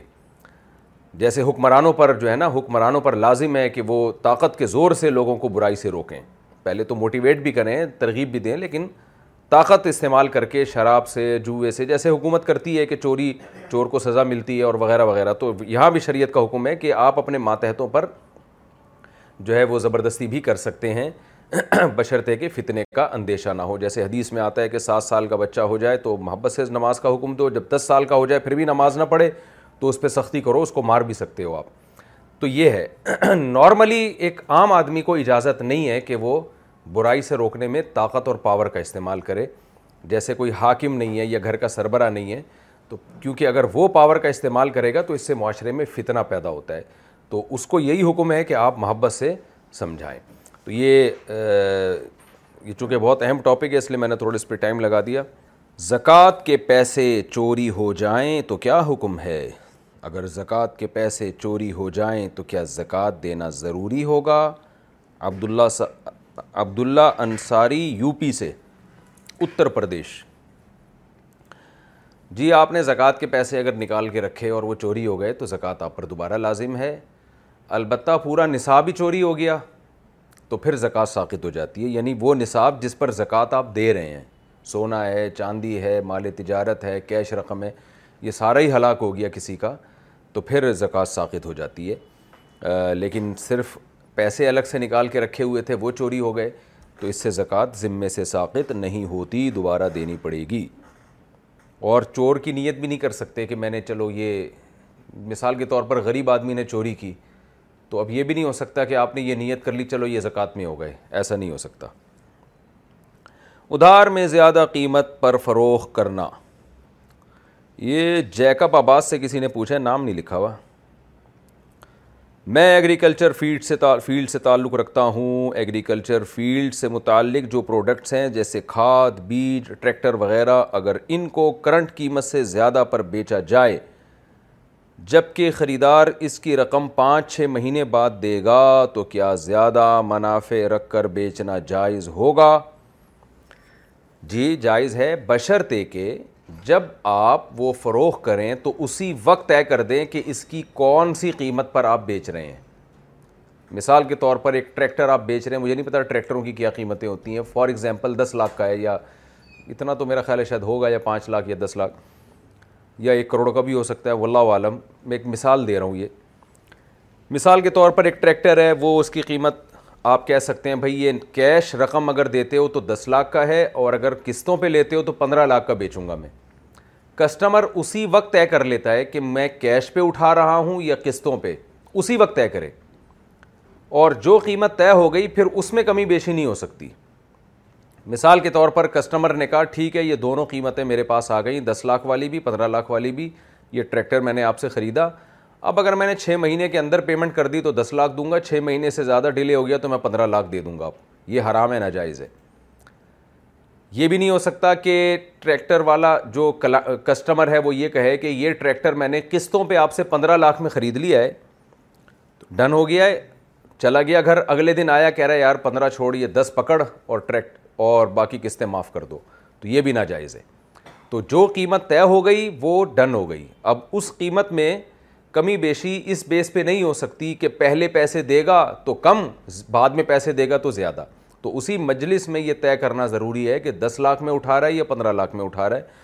اور پھر اگر وہ ٹائم پہ مثال کے طور پر اس نے پندرہ لاکھ میں قسطوں پہ اٹھا لیا تو اب یہ بھی نہیں ہو سکتا کہ کسی وجہ سے وہ قسطیں دے نہیں پا رہا یا لیٹ کر رہا ہے تو اب آپ اس پہ آپ کہیں کہ نہیں اب قیمت میں بڑھاؤں گا اس کی تو بس وہ پندرہ سے زیادہ آپ لے نہیں سکتے اس سے تو یہ یعنی اس طور پر تو جائز ہے اس کے علاوہ جائز نہیں ہے راستے میں گرا ہوا رزق اٹھانا اگر ہم راستے میں جا رہے ہوں اور ہمیں کوئی رزق گرا ہوا ملے اگر ہم وہ نہیں اٹھاتے تو کیا ہمیں اس کا گناہ ہوگا اور اگر اٹھانا ہے تو کیا سارا اٹھانا ہوگا یا جتنی استطاعت ہے اٹھا سکتے ہیں زہیب صاحب دبئی سے رزق سے آپ کی مراد شاید یہ ہے کہ کوئی کھانا پڑا ہوا ہے راستے میں جو پاؤں میں آ رہا ہے یا روٹی پڑی ہوئی ہے دیکھیں راستے میں بیچ میں اگر ایسی جگہ پہ روٹی پڑی ہوئی ہے جو لوگوں کے پاؤں کے نیچے آ رہی ہے تو ایسا ہوتا بہت کم ہے عام طور پہ تو اس لیے اس کو اٹھا لینا چاہیے سائڈ پہ رکھ دینا چاہیے ایک رسک کی بے حرمتی ٹھیک نہیں ہے لیکن کسی علاقے میں یہ بہت زیادہ ہے لوگوں میں تمیز ہی نہیں ہے وہ روٹیاں کھا کھا کے ایسے پھینک دیتے ہیں جیسے بھوسی ٹکڑے ہوتے ہیں نا تو پھر اس میں حرج ہے کہ آپ سارا دن روٹیاں ہی چنتے رہیں بیٹھ کے تو پھر آپ اپنا آرام سے گزر جائیں پھر اس کی ٹینشن نہ لے لیکن نارملی اگر ایسا نہیں ہوتا ہے کبھی کبھار ہوتا ہے تو پھر اس کو اٹھا لینا چاہیے کوئی چیز پڑی ہوئی ہے لیکن جبکہ آپ کے لیے اٹھانا آسان بھی ہو اب مثال کے طور پہ چاول پڑے ہوئے ہیں تو آپ جا رہے ہیں وہاں سے اب یہ چاول کو اٹھانا تو بڑا مشکل کام ہوتا ہے کوئی ایسی چیز پڑی ہوئی ہے اٹھا لیں تو اچھی بات ہے لیکن کوئی بھی ایسا کام کرنا جس سے آپ بڑے کاموں سے یعنی غافل ہو جائیں اور ان چھوٹے کاموں میں لگ جائیں تو یہ ٹھیک نہیں ہے یعنی آپ پتہ چلا سارا دن یہی کام کر رہے ہیں بیٹھ کیونکہ یہ چیزیں تو پڑی ہوئی ہوتی ہیں بہت دفعہ انسان کو موقع ملتا ہے پھر وہ اور کسی کام کا رہتا ہی نہیں ہے تو حرج اگر نہ ہو تو پھر اٹھانا چاہیے اگر حرج ہو رہا ہے تو پھر دوسرے کاموں میں لگیں آپ راستے سے اخبار کے اوراق اٹھانا یہ بھی انہی کا سوال ہے زہیب صاحب کا دبئی سے اگر راستے میں ہمیں اخبار کی راہ ہوا ملے تو ہمیں یہ خیال آتا ہے کہ اس میں شاید اللہ کا نام لکھا ہوا ہوگا تو ہمیں یہ کہیں اٹھا کر محفوظ جگہ پر رکھنا چاہیے اس بارے میں کیا حکم ہے پورا اخبار ہی پڑا ہوا ہے تو ایسا تو بہت کم ہوتا ہے تو وہ تو اٹھا لینا چاہیے لازمی لیکن اگر اخبار کا کوئی ٹکڑا پڑا ہوا ہے کوئی کاغذ پڑا ہوا ہے جو کہ ہوتا ہے چلتے چلتے نظر آ جاتا ہے تو اس میں حرج ہے کیونکہ ایسے تو بہت سارے کاغذ زمین پہ پڑے ہوئے ہوتے ہیں امکان تو ہوتا ہے کہ کسی پہ اللہ کا نام لکھا ہوا ہو تو محض امکان کی بیس پہ آپ اپنے آپ کو اتنی تنگی میں ڈالیں گے تو پھر سارا دن کاغذ ہی اٹھاتے رہیں گے آپ بیٹھ کے تو ہم دیکھتے ہیں صحابہ کے دور میں اور نبی صلی اللہ علیہ وسلم اور اسلاف کے دور میں وہ اتنے تکلفات سے کام نہیں لیا کرتے تھے ان معاملات میں تو اگر واضح طور پر کہیں نظر آ جائے اللہ کا نام لکھا ہوا بغیر قصد کے یعنی ایک تو یہ ہوتا ہے نا کہ آپ گھر گھر کے دیکھتے ہوئے جا رہے ہیں ہر کاغذ کو کہ اللہ کا نام تو نہیں لکھا ہوا ایسے تو یہ تو غلط ہو جائے گا چلیں اپنا کام کریں کسی کاغذ پہ نظر رکھ پڑ گئی اور واقعی جلی حروف میں اس میں اللہ کا نام لکھا ہوا آپ کو نظر آ گیا پھر بہرحال اس کو ضرور اٹھانا چاہیے تاکہ اس کی بے ادبی نہ ہو لیکن اس میں وہمی نہ بنے اپنے کاموں سے کام رکھیں چلتے پھرتے رہیں اور کوئی کوئی چیز اس طرح نظر آ جائے بغیر تجسس کے تو ٹھیک ہے نہیں تو خود سے تفکر نہ کریں غور و فکر نہ کریں اس سے آپ تنگی میں پڑ جائیں گے اور اہم کاموں سے رہ جائیں گے آپ اور پھر شریعت بھی مشکل ہو جائے گی آپ کے لیے کیا صرف فرض پڑھنے سے نماز ادا ہو جاتی ہے میرے آفس کے جو ساتھی ہیں وہ زیادہ تر صرف فرض کی پابندی کرتے ہیں تو کیا صرف فرض کی ادائیگی کرنے سے نماز پوری ہو جاتی ہے یا اس کے ساتھ سنت بھی ادا کرنا ضروری ہے یہ بھی زہیب صاحب نے پوچھا ہے دبئی سے ایک ہی آدمی کے تین سوال بھائی دیکھیں سنت موقع وہ سنت ہے جس کی بہت زیادہ تاکید ہے جو نبی صلی اللہ علیہ وسلم نے ہمیشہ پڑھی ہے جیسے فجر کی دو سنتیں آپ ہمیشہ پڑھتے تھے ظہر سے پہلے کی چار سنتیں ظہر کے بعد کی دو سنتیں مغرب کے بعد کی دو سنتیں عشاء کے بعد کی دو سنتیں تو انہیں چھوڑنے کا معمول بنا لینا یہ ٹھیک نہیں ہے اس میں علماء کہتے ہیں گناہ کا خطرہ بھی ہے اور ایسا شخص قابل ملامت بھی ہے تو اپنے دوستوں کو سمجھائیں کہ یہ کام نہ کریں آپ تو اس کی مثال ایسے جیسے فجر کی نماز میں امام صاحب اگر انا آتئینہ کل کا اسر پڑھ کے رکو کر لیں اور اسی طرح ہمیشہ کیا کریں تو نماز تو ہو جائے گی فجر کی نماز کیونکہ سورہ فاتحہ بھی پڑھ لی تلاوت بھی کر لی لیکن امام کو کیا کہا جائے گا کہ بھائی نبی صلی اللہ علیہ وسلم فجر میں لمبی قرات کرتے تھے مغرب میں مختصر قرات کرتے تھے آپ جتنی قرات مغرب میں کر رہے ہیں اتنی فجر میں کر رہے ہیں تو امام دلیل میں یہ دے کہ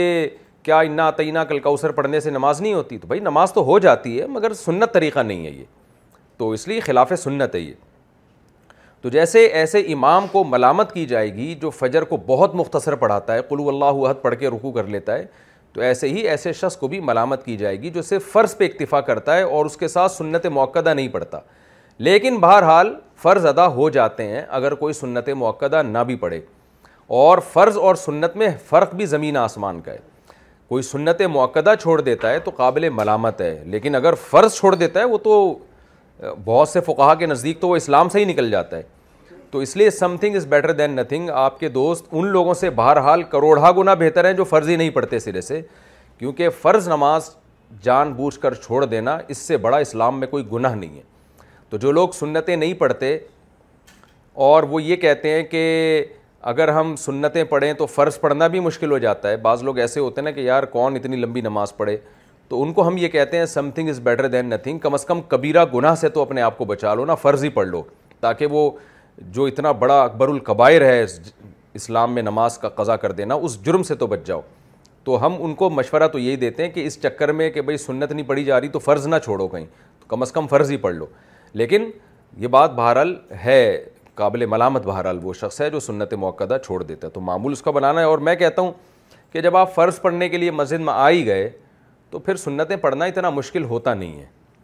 اصل کو مشکل کام یہ ہوتا ہے کہ وضو کرنا پھر مسجد کی طرف قدم اٹھانا یہ مشکل کام جب کر ہی لیا ہے تو بھائی کتنا ٹائم لگتا ہے دو سنتیں اور چار سنتیں پڑھنے میں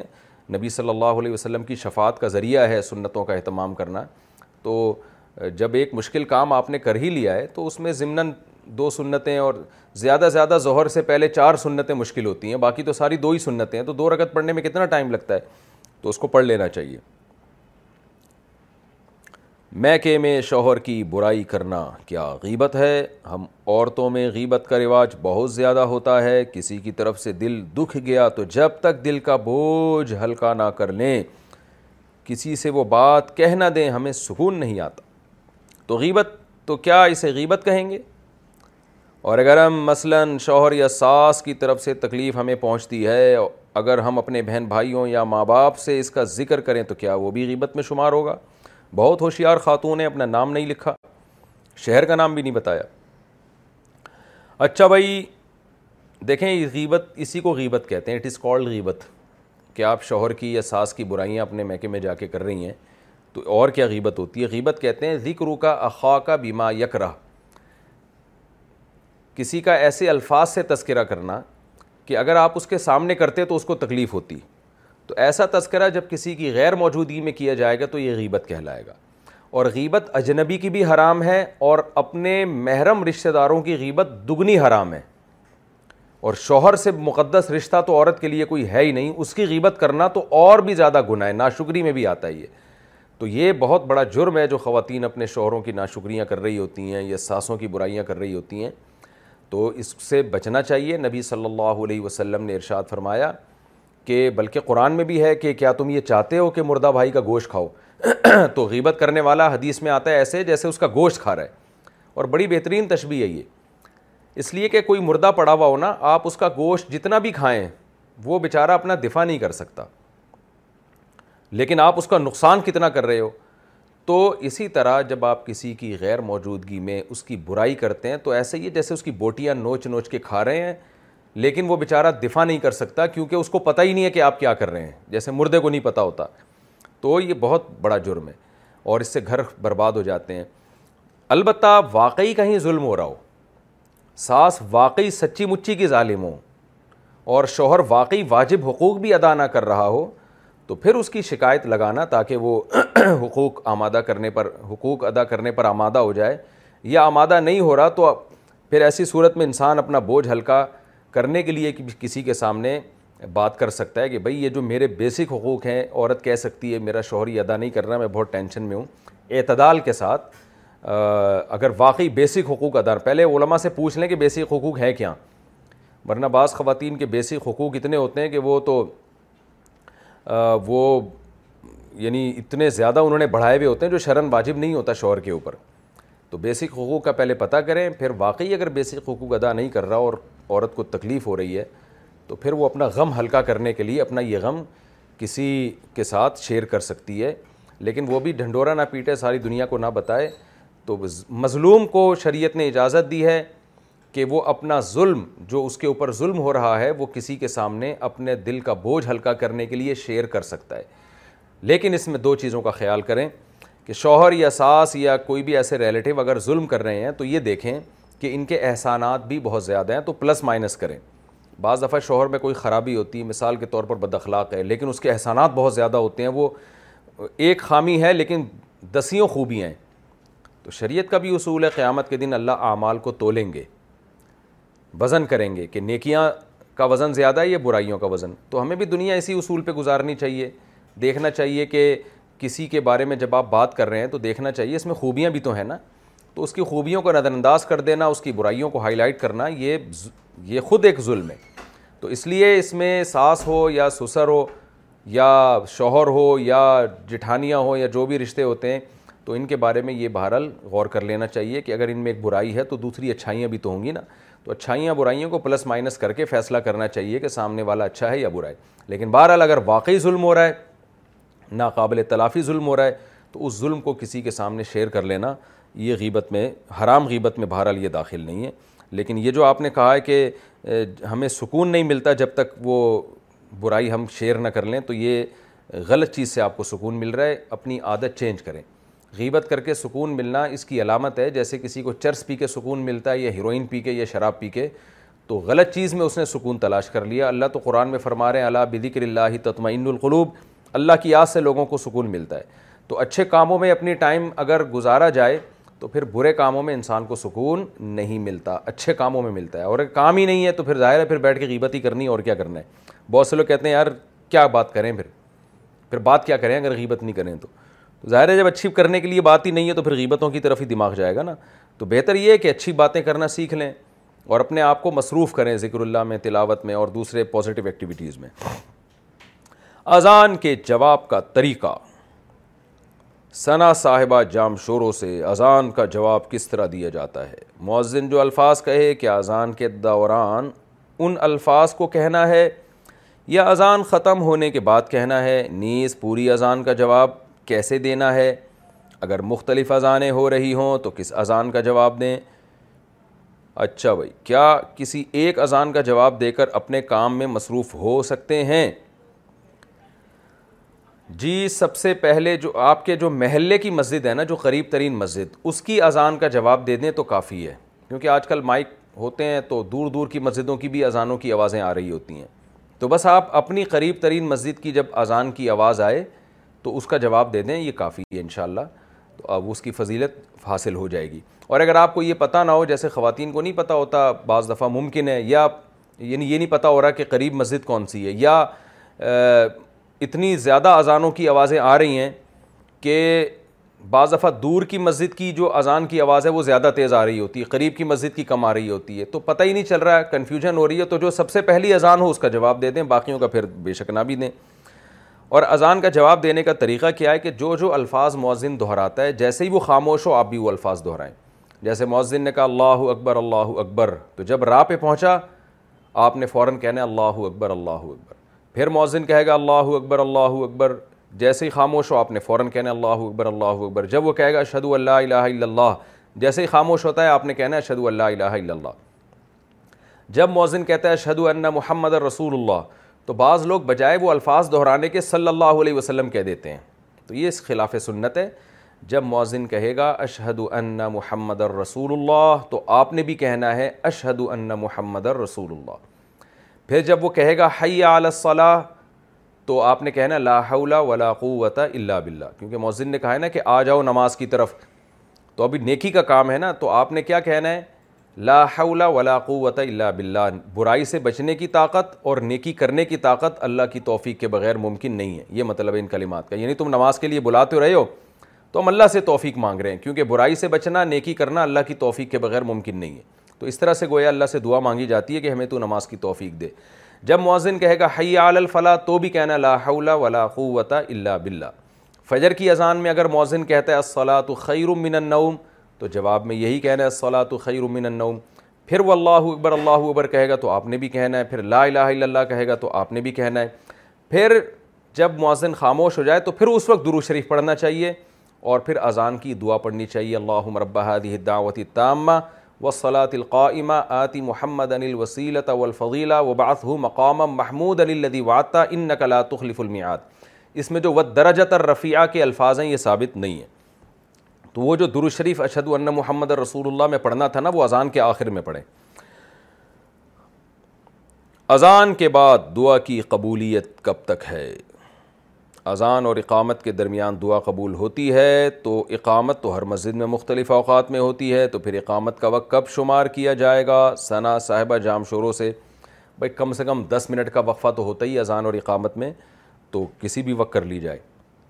کندھے پر رومال کی شرعی حیثیت بعض علماء حفاظ یا قاری حضرات اپنے کندھے پر رومال رکھتے ہیں کیا یہ سنت ہے یا اس کی کیا حقیقت ہے شفیق الرحمٰن صاحب دیکھیں کندھے پر رومال رکھنا تو کوئی سنت نہیں ہے نبی صلی اللہ علیہ وسلم کے دور میں اتنے لباس تھوڑی ہوتے تھے کہ شلوار الگ ہو قمیض الگ ہو پھر کندھے پر رکھنے کے لیے رومال الگ ہو وہ تو غربت کا دور تھا کسی کو اظہار ملتا تو قمیض نہ ملتی کسی کو دونوں چیزیں ملتی تو امامے کے کپڑا نہ ہوتا تو وہ تو غربت کا دور تھا یہ رواج ہے علماء میں اور یہ علماء بھی جو عام طور پہ گاؤں دیہات میں رہتے ہیں دیہی علاقوں میں رہتے ہیں ان علماء میں یہ رواج ہے تو رواج کی حد تک ٹھیک ہے اگر کسی کا رواج ہے اس کو اس میں سہولت ہے تو ٹھیک ہے تو رکھ سکتے ہیں لیکن کوئی سنت عمل بھارل نہیں ہے اور اس میں ایک چیز ایک ایک ذاتی رائے ہے جو شریعت نہیں ہے جو میری ذاتی رائے ہے وہ یہ ہے کہ دیکھیں اسلام کا مزاج یہ ہے کہ ہلکے پھلکے رہو یعنی آپ کو کہیں بھاگنا پڑے تو آپ بھاگ سکتے ہو تیز چلنا پڑے تو چل سکتے ہو تو میرا ایک ذاتی مشاہدہ یہ ہے کہ کندھے پہ جب آپ کے رومال ہوتا ہے نا تو آپ تھوڑا سا ایک کنفیوز رہتے ہیں یعنی ایک بوجھ اٹھایا ہوا ہے نا آپ نے اپنے اوپر اس کا ڈر بھی ہوتا ہے کہ یہ کہیں گر نہ جائے تو ہلکا پھلکا رہنا میری نظر میں میری رائے میں زیادہ شریعت کے قریب ہے البتہ جو حضرات کندھے پہ رومال رکھتے ہیں وہ ایک الگ دلیل دیتے ہیں کہ بھائی ہمیں اس میں سہولتی ہوتی ہے وضو کے بعد ہم چہرہ پوچھ سکتے ہیں کہیں نماز پڑھنی ہو تو رومال کو بچھا سکتے ہیں تو میں پہلے ہی عرض کر دوں یہ میں شریعت نہیں بیان کر رہا اپنی ایک رائے بیان کر رہا ہوں تو کسی کو اگر یہ طریقہ سوٹیبل لگتا ہے تو وہ بھی ٹھیک ہے لیکن بہرحال یہ سنت نہیں ہے اس کو سنت نہیں سمجھنا چاہیے دوپہر کو سونا کیسا ہے دوپہر کو سونا کیسا ہے آصف کشمیر دوپہر کو سونا سنت ہے رسول اللہ صلی اللہ علیہ وسلم نے فرمایا قیلو و شیطان لا یقیل قیلولہ کیا کرو دوپہر کے سونے کو قیلولہ کہتے ہیں کھانے کے بعد جو تھوڑی دیر آرام کیا جاتا ہے نا آپ نے فرمایا اس لیے کہ شیطان قیلولہ نہیں کرتا اور اس کے طبی لحاظ سے بہت فائدے اب تو غیر مسلم بھی اس طرف آ رہے ہیں مسلمان قوم ہمیشہ مسلمانوں میں یہ رواج رہا ہے دوپہر کھانے کے بعد آرام کرنا پیغمبروں میں پیغمبروں کی بھی سنت ہے نبی کی بھی سنت ہے اور صدیوں سے مسلمانوں کا ہمیشہ سے یہ کلچر رہا ہے تو اب مسلمانوں نے اس کلچر کو چھوڑ دیا اور غیر مسلموں کو فالو کر رہے ہیں وہ سارا دن جاگتے رہتے ہیں تو یہ بھی جاگتے ہیں تو تھوڑی دیر دوپہر کو آرام کرنے سے بہت جسم میں قوت توانائی پیدا ہوتی ہے کھانا بھی ہضم ہوتا ہے فریش رہتا ہے سارا دن انسان اور چہرے پہ ایک رونق پیدا ہو جاتی ہے تو اس سنت کو زندہ کرنا چاہیے فری لانسنگ میں کلائنٹ کو نفع نہ ہو تو پیسے واپس کرنا سلمان صاحب نے کراچی سے پوچھا ہے کہ پچھلے سال میں نے ایک بندے کے ساتھ فری لانسنگ پر کام کیا تھا جس کی وجہ سے مجھے کچھ پیمنٹ ملی تھی لیکن ان کے مطابق اس کام سے انہیں کوئی مالی نفع نہیں ملا چنانچہ وہ میرے پاس آئے اور کہا کہ وہ اپنے پیسے مجھ سے واپس چاہتے ہیں جبکہ ہمارا پہلے سے کوئی معاہدہ نہیں تھا کہ اگر انہیں فائدہ نہیں ہوا تو میں ان کے پیسے واپس کر دوں گا لیکن کافی زیادہ جھڑپ ہونے کی وجہ سے میں نے حامی بھر لی کہ میں آدھے پیسے واپس کر دوں گا لیکن یہ وقتی پریشانی کو ٹالنے کے لیے تھا اب میرے لیے کیا حکم ہے اگر میں انہیں پیسے واپس نہ دوں تو کیا میں گناہ گار ہوں گا جناب سلمان صاحب فری لانسنگ میں آپ جب کوئی پروجیکٹ ملتا ہے آپ کو اور اس پہ آپ جب کام کرتے ہیں تو اس کا ایک متعین کمیشن ہوتا ہے تو کام اگر آپ نے پورا کر لیا تھا تو آپ کمیشن کے مستحق ہیں آگے ان صاحب کو اس پروجیکٹ میں فائدہ ہو یا نہ ہو یہ ان کا ہیڈک ہے تو اس کی وجہ سے وہ آپ کے کمیشن سے پیسے نہیں کاٹ سکتے نہ پیسے واپس مانگ سکتے ہیں ایسی مثال ہے جیسے آپ نے دکان بنانی تھی کسی مزدور کو ٹھیکہ دیا اس نے دکان بنا دی اب آپ کی دکان چلی نہیں رہی ہے اور آپ کہہ رہے ہو کہ وہ میری مزدوری واپس کرو تو جیسے یہ واپسی ایک احمقانہ قسم کا ایک فیصلہ ہے تو ایسے ہی آپ سے جو پروجیکٹ بنوانے والے جو پروجیکٹ پہ کام کروانے والے پیسے واپس واپسی کا مطالبہ کر رہے ہیں یہ بھی غلط مطالبہ ہے تو اگر آپ نے جو حامی بھر لی ہے تو اس حامی بھرنے کی بھی کوئی شرعی حیثیت نہیں ہے دباؤ میں آ کے حامی بھری ہے تو آپ انکار کر سکتے ہیں اور جو آپ سے پیسے مانگ رہے ہیں ان کو بھی اللہ سے ڈرنا چاہیے رسول اللہ صلی اللہ علیہ وسلم نے ارشاد فرمایا لا يحل مال عمر ام مسلم اللہ بطیب نفس نفسمن ہو کسی کا مال اس کی دل کی خوشی کے بغیر حلال نہیں ہے تو کسی پہ دباؤ ڈال کے پیسے واپس لینا یہ جائز نہیں ہے اچھا بھائی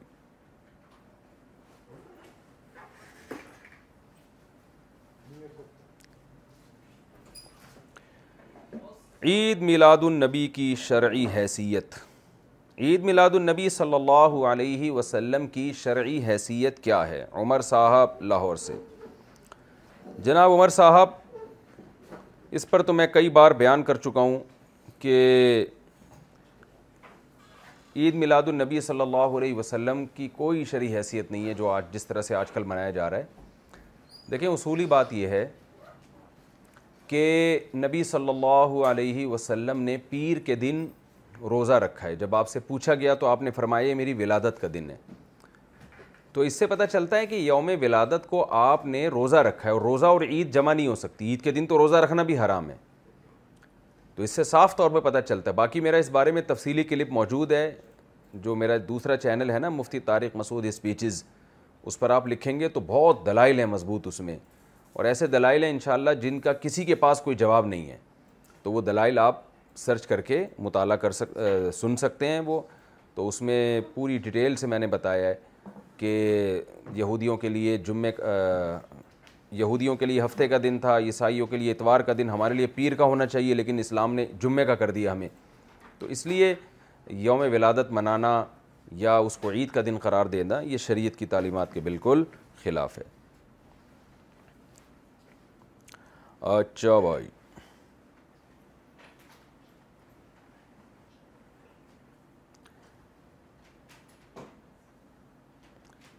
عوام پر حکمران کے حقوق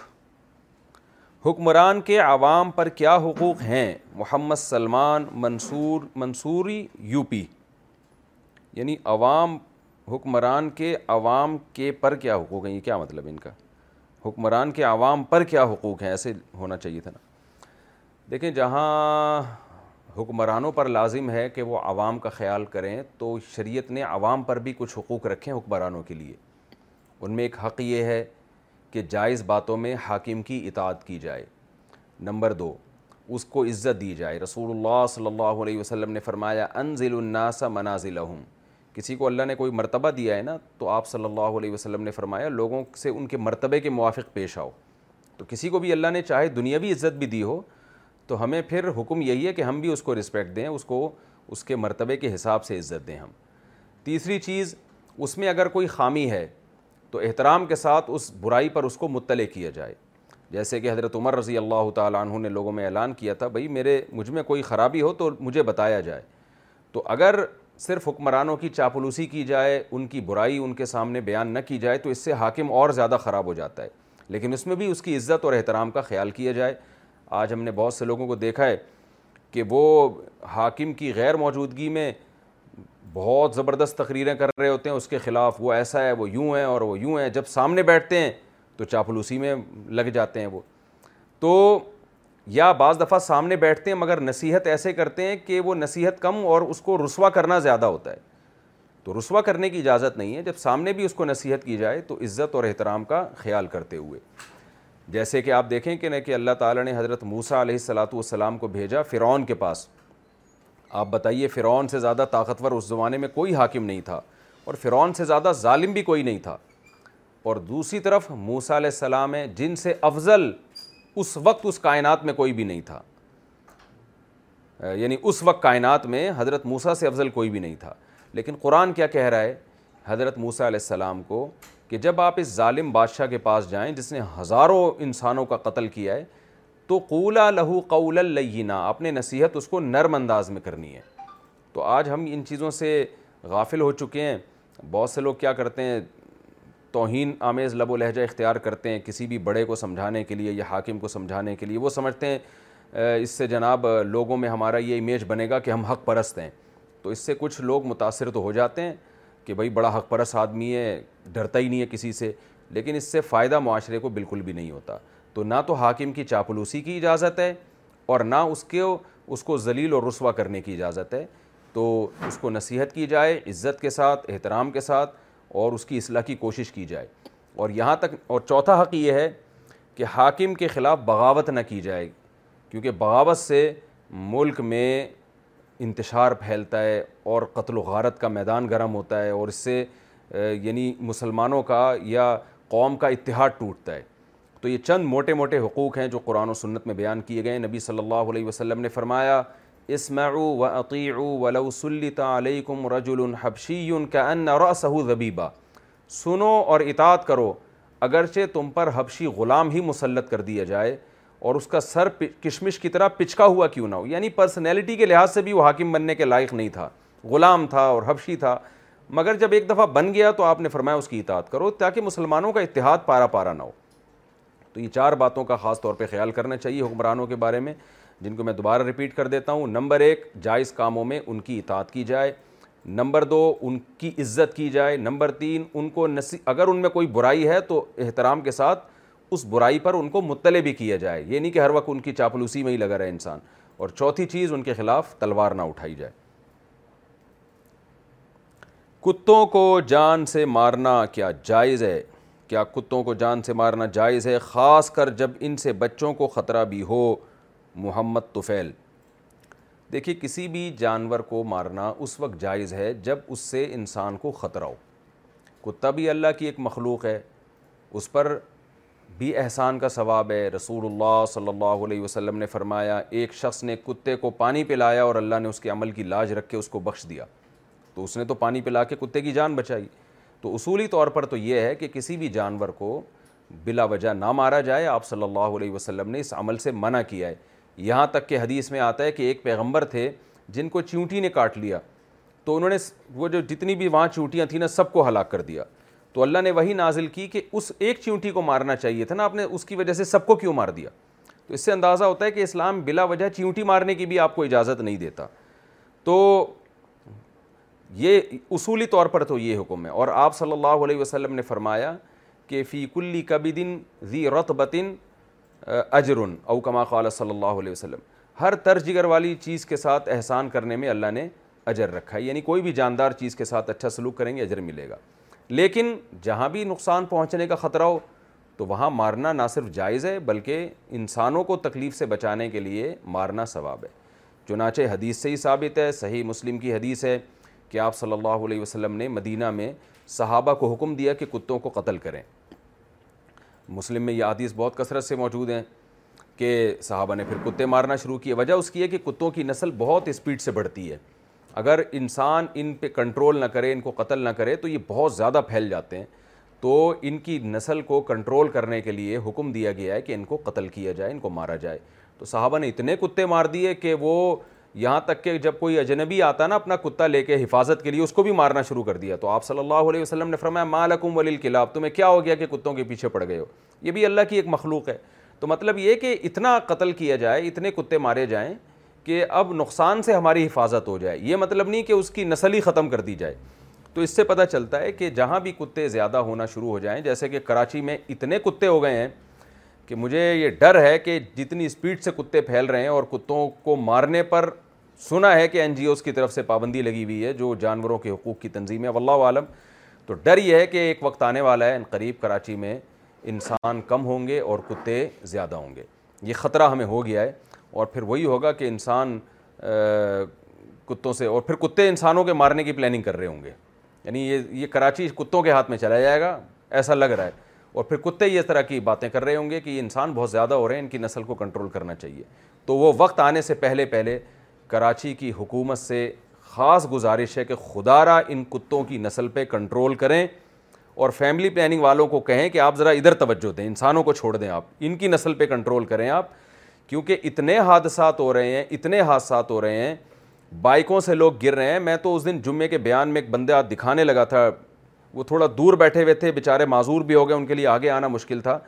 اچھے بھلا آدمی وہ بیچارہ بیساکی پر آ گیا بائک میں جاتے ہوئے کتے سے ٹکرایا اور ٹانگ ٹوٹ گئی اس کی گاڑیاں ٹکرا رہی ہیں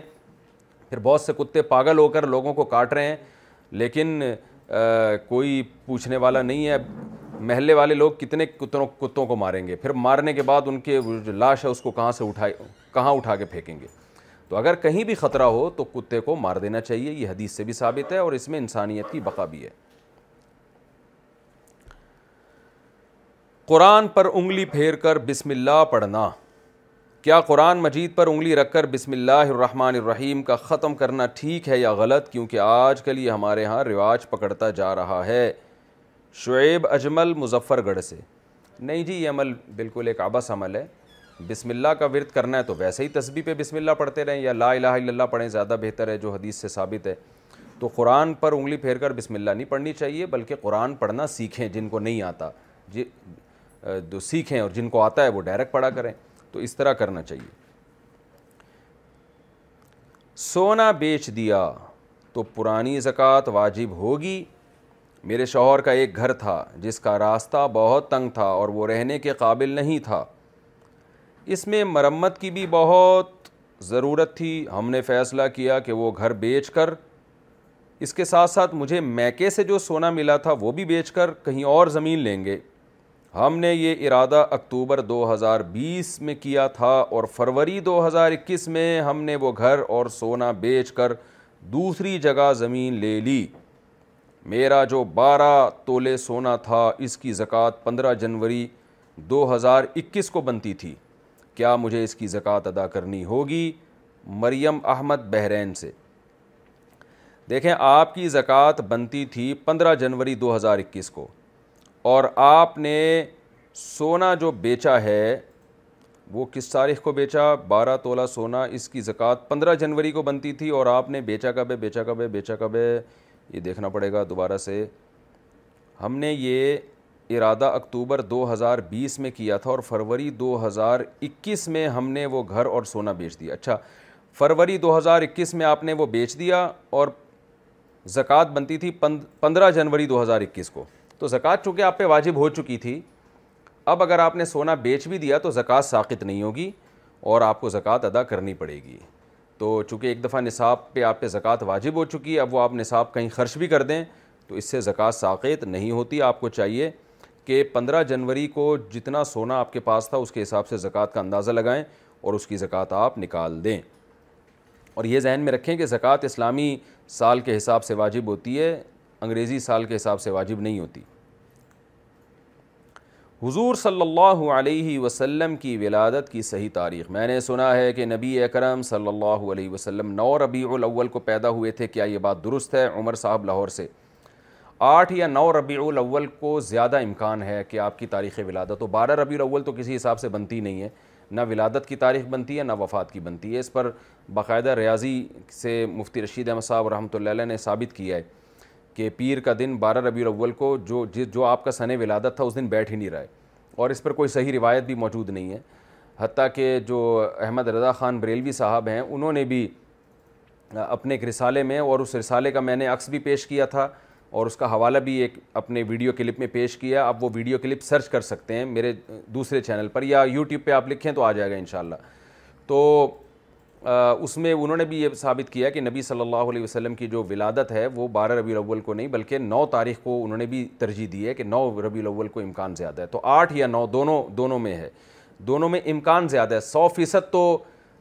یقینی طور پہ نہیں کہا جا سکتا لیکن امکان آٹھ یا نو کا زیادہ ہے جو احادیث کو اگر جمع کیا جائے رہا یہ مسئلہ کہ بھئی یہ نبی کی یوم ولادت یقینی طور پر محفوظ کیوں نہیں ہے بھئی اس لیے محفوظ نہیں ہے کہ شریعت نے اس تاریخ سے کوئی بھی حکم ہمیں نہیں دیا اس تاریخ کے بارے میں بلکہ اس بات کا خطرہ موجود تھا کہ لوگ اس دن بدعتیں نہ شروع کر دیں جیسے حضرت عمر رضی اللہ تعالیٰ عنہ نے دیکھا نا کہ وہ درخت جو صلح حدیبیہ میں جس کے جس کے نیچے لوگوں نے بیعت کی تھی تو حضرت عمر کو خطرہ ہوا کہ لوگ کوئی بدت کا ارتکاب نہ کریں تو درخت کٹوا دیا تو یہاں بھی ایسا ہی ہے یعنی لوگوں نے ایک فرضی درخت بنا لیا تھا وہ درخت تو بھول گئے تھے صلح حدیبیہ والا تو وہ بھی اللہ نے بھلا دیا تاکہ کوئی بعد والے لوگ کوئی بدعتوں کا ارتکاب نہ شروع کر دیں تو حضرت عمر نے جو لوگوں نے فرضی درخت بنایا تھا اس فرض کر لیا تھا اس کو بھی کٹوا دیا تو یہاں بھی ایسا ہی ہے کہ اللہ نے یوم ولادت یقینی طور پر امت کو نہیں بتائی کوئی مستند اور صحیح روایت بے غبار روایت میں نہیں ہے تاکہ لوگ اس دن عیسائیوں کی طرح کرسمس منانا نہ شروع کر دیں کیونکہ عیسائیوں کا نظریہ ہے کہ پچیس دسمبر کو حضرت عیسیٰ پیدا ہوئے تو انہوں نے کرسمس منانا شروع کر دیا لیکن امت کا کیا کہنا امت نے پھر وہی کام کیے ہیں جو پچھلی امتیں کیا کرتی تھیں اور عیسائی جو کرسمس میں جو کچھ کیا کرتے ہیں ٹھیک ہے امت وہ تو نہیں کر رہی لیکن کوشش کر رہی ہے کہ امت وہاں تک پہنچ جائے تو اللہ تعالیٰ ہمیں ان بدتوں سے ہماری حفاظت فرمائے راستے میں ملنے والے پیسوں کا حکم اگر رستے میں چلتے چلتے کوئی پیسے وغیرہ ملیں تو اس کو اٹھانا چاہیے یا نہیں اس کے بارے میں کیا حکم ہے عابد صاحب انڈیا سے دیکھیں کہیں ایسی جگہ پر جہاں پبلک نہ ہو رش نہ ہو وہاں کوئی آپ کو قیمتی چیز یا پیسے پڑے ہوئے نظر آتے ہیں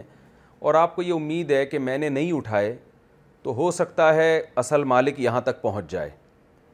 پھر تو آپ نہ اٹھائیں کوئی حرج نہیں ہے لیکن آج کل ایسا ہوتا ہے کہ رش والی جگہوں پر پیسے اکثر نظر آتے ہیں اور لوگوں میں ایمانداری بھی ذرا کم ہے تو اس میں خطرہ یہ ہوتا ہے کہ اگر آپ نے نہیں اٹھائے تو اصل مالک کے پہنچنے سے پہلے کوئی اور آدمی اٹھا کے کھا جائے گا وہ پیسے تو بہتر یہی ہے کہ آپ وہ پیسے اٹھا لیں اور پھر مالک کو تلاش کریں تلاش کرنے کا سمپل طریقہ یہ ہے کہ قریب قریب دکان سے پوچھ لیں اپنا نمبر دے دیں دکان والے کو یا اور کوئی طریقہ استعمال کریں کہ بھائی کوئی بندہ اگر یہاں آئے نا اور پیسے تلاش کرتا ہوا نظر آئے تو مجھ سے رابطہ کرنا تو اس طرح سے جو ہے نا اصل مالک تک پہنچائیں گے آپ کو بے انتہا ثواب ملے گا اور آپ نے پوری کوشش کر لی اصل مالک تک پہنچنے کی ہر طرح سے پھر بھی وہ نہیں مل رہا تو پھر شریعت میں حکم یہ ہے کہ اس کو صدقہ کر دیا جائے اور اگر آپ زکوٰۃ کے مستحق ہیں تو خود بھی اس کو استعمال کر سکتے ہیں لیکن اس نیت کے ساتھ کہ اصل مالک آئے گا تو اس کو میں لوٹا دوں گا لیکن علماء کہتے ہیں کہ اگر آپ زکوٰۃ کے مستحق ہیں تو ایسے ہی استعمال نہ کر لیں بلکہ باقاعدہ کسی کو گواہ بنائیں کہ بھائی یہ میرے پیسے نہیں ہیں یہ فل کسی کی امانت ہے وہ بندہ مجھے مل نہیں رہا تو جب تک وہ بندہ نہیں ملتا تو میں ان کو استعمال کر رہا ہوں اس شرط کے ساتھ کہ جیسے ہی وہ آئے گا تو میں اپنی جیب سے پیسے ادا کروں گا لاٹری کے انعام کا حکم یہ جو لاٹریاں ہوتی ہیں اگر اس میں ہمیں دس روپے ڈالنے کے بدلے میں کوئی بڑی رقم انعام میں ملے تو اس کا کیا حکم ہے کیا وہ لینا جائز ہے یا ناجائز بالکل حرام ہے سو فیصد سٹا ہے یہ تو وہ انعام آپ کے لیے حرام ہے ناجائز ہے ایک وقت میں کتنی قضا نماز پڑھ سکتے ہیں کیا قضا نمازیں ہر نماز کے ساتھ ایک پڑھنی چاہیے اگر زیادہ قضا نمازیں اکٹھی پڑھ لیں تو کیا وہ قبول ہوں گی یا نہیں محمد شہزاد رحیم یار خان سے جناب جو پچھلی قضاء نمازیں ہیں نا جن کو قضاء عمری کہا جاتا ہے وہ اس کا کم سے کم درجہ یہ ہے کہ ہر نماز کے ساتھ ایک پڑھی جائے یعنی اس سے بھی کم پڑھیں گے تو پھر گنہگار ہوں گے لیکن اگر کوئی زیادہ پڑھ لیتا ہے تو پھر تو بہت اچھی بات ہے تاکہ جلدی سے اللہ کا ایک قرض آپ کے اوپر ہے وہ وہ ختم ہو جائے تو زیادہ پڑھیں گے تو اور زیادہ اچھی بات ہے جتنی اللہ آپ کو توفیق دے ایک وقت میں کئی کئی نمازیں پڑھ لیا کریں شادی شدہ لڑکی کا چوڑیاں اتارنا ہمارے ہاں یہ رواج ہے کہ شادی سے پہلے لڑکی عام شلوار قمیض پہنتی ہے اور شادی کے بعد ساڑھی پر آ جاتی ہے اور چوڑیاں پہننے لگتی ہے اور چوڑیاں پہننے میں یہ عقیدہ بھی ہوتا ہے کہ اگر وہ چوڑیاں اتار دے تو اس کے شوہر کی زندگی کم ہو جائے گی اور گھر میں پریشانی آنے لگے گی لگے گی تو کیا یہ عقیدہ درست ہے عمران صاحب کلکتہ سے نہیں جی یہ بالکل جاہلانہ عقیدہ ہے خواتین کے چوڑیاں اتارنے یا پہننے سے میاں کی زندگی کا کوئی تعلق نہیں ہے البتہ یہ ضرور ہے کہ جو شادی شدہ عورت ہے وہ زینت اختیار کرے اور کماری زیادہ زینت اختیار نہ کرے تاکہ فتنے کا اندیشہ نہ ہو تو البتہ اس کا اس سے کوئی شوہر کی زندگی سے کوئی تعلق نہیں ہے قرض حسنا پر زکوٰۃ کا حکم میں نے مختلف لوگوں کو قرض حسنا دیا ہوا ہے اور اس نیت سے دیا ہے کہ اگر وہ مجھے زندگی میں کبھی واپس کریں گے تو میں لے لوں گا ورنہ میں خود ان سے تقاضا نہیں کروں گا تو مجھے یہ معلوم کرنا ہے کہ ان پیسوں پر زکوٰۃ کا کیا مسئلہ ہے اگر زکوٰۃ دینی ہے تو کس طرح دینی ہے اور کب دینی ہے عبداللہ صاحب کینیڈا سے چونکہ آپ نے وہ پیسے ہدیہ نہیں دیے بہرحال ہدیہ تو ہوتا ہے کہ دیں اور پھر واپسی کا مطالبہ نہ ہو کیونکہ آپ کے ذہن میں یہ کہ واپس دیں گے تو لے لوں گا تو اس کا مطلب وہ قرض ہی ہے تو جس پیسوں کے واپس ملنے کی آپ کو امید ہے تو ان پہ آپ کو زکوٰۃ دینا واجب ہے اور جن پیسوں کے سامنے والے کے حالات دے کے انداز ہو کہ یہ واپس نہیں کرے گا تو ان پر آپ پر زکوٰۃ واجب نہیں ہے دینی کس وقت ہے جو اسلامی سال آپ کا متعین ہے جس تاریخ کو آپ زکوٰۃ نکالتے ہیں جیسے کہ عام طور پہ یکم رمضان کو لوگ زکوٰۃ نکالتے ہیں تو اصولی طور پر تو وہ تاریخ ہوتی ہے جس جس دن پہلی دفعہ آپ صاحب نصاب بنے ہوں تو وہ تاریخ نوٹ کرنا آپ پر واجب تھا نہیں ہے تو جو بھی تاریخ اب آپ کی ہے جس میں آپ زکوٰۃ نکالتے ہیں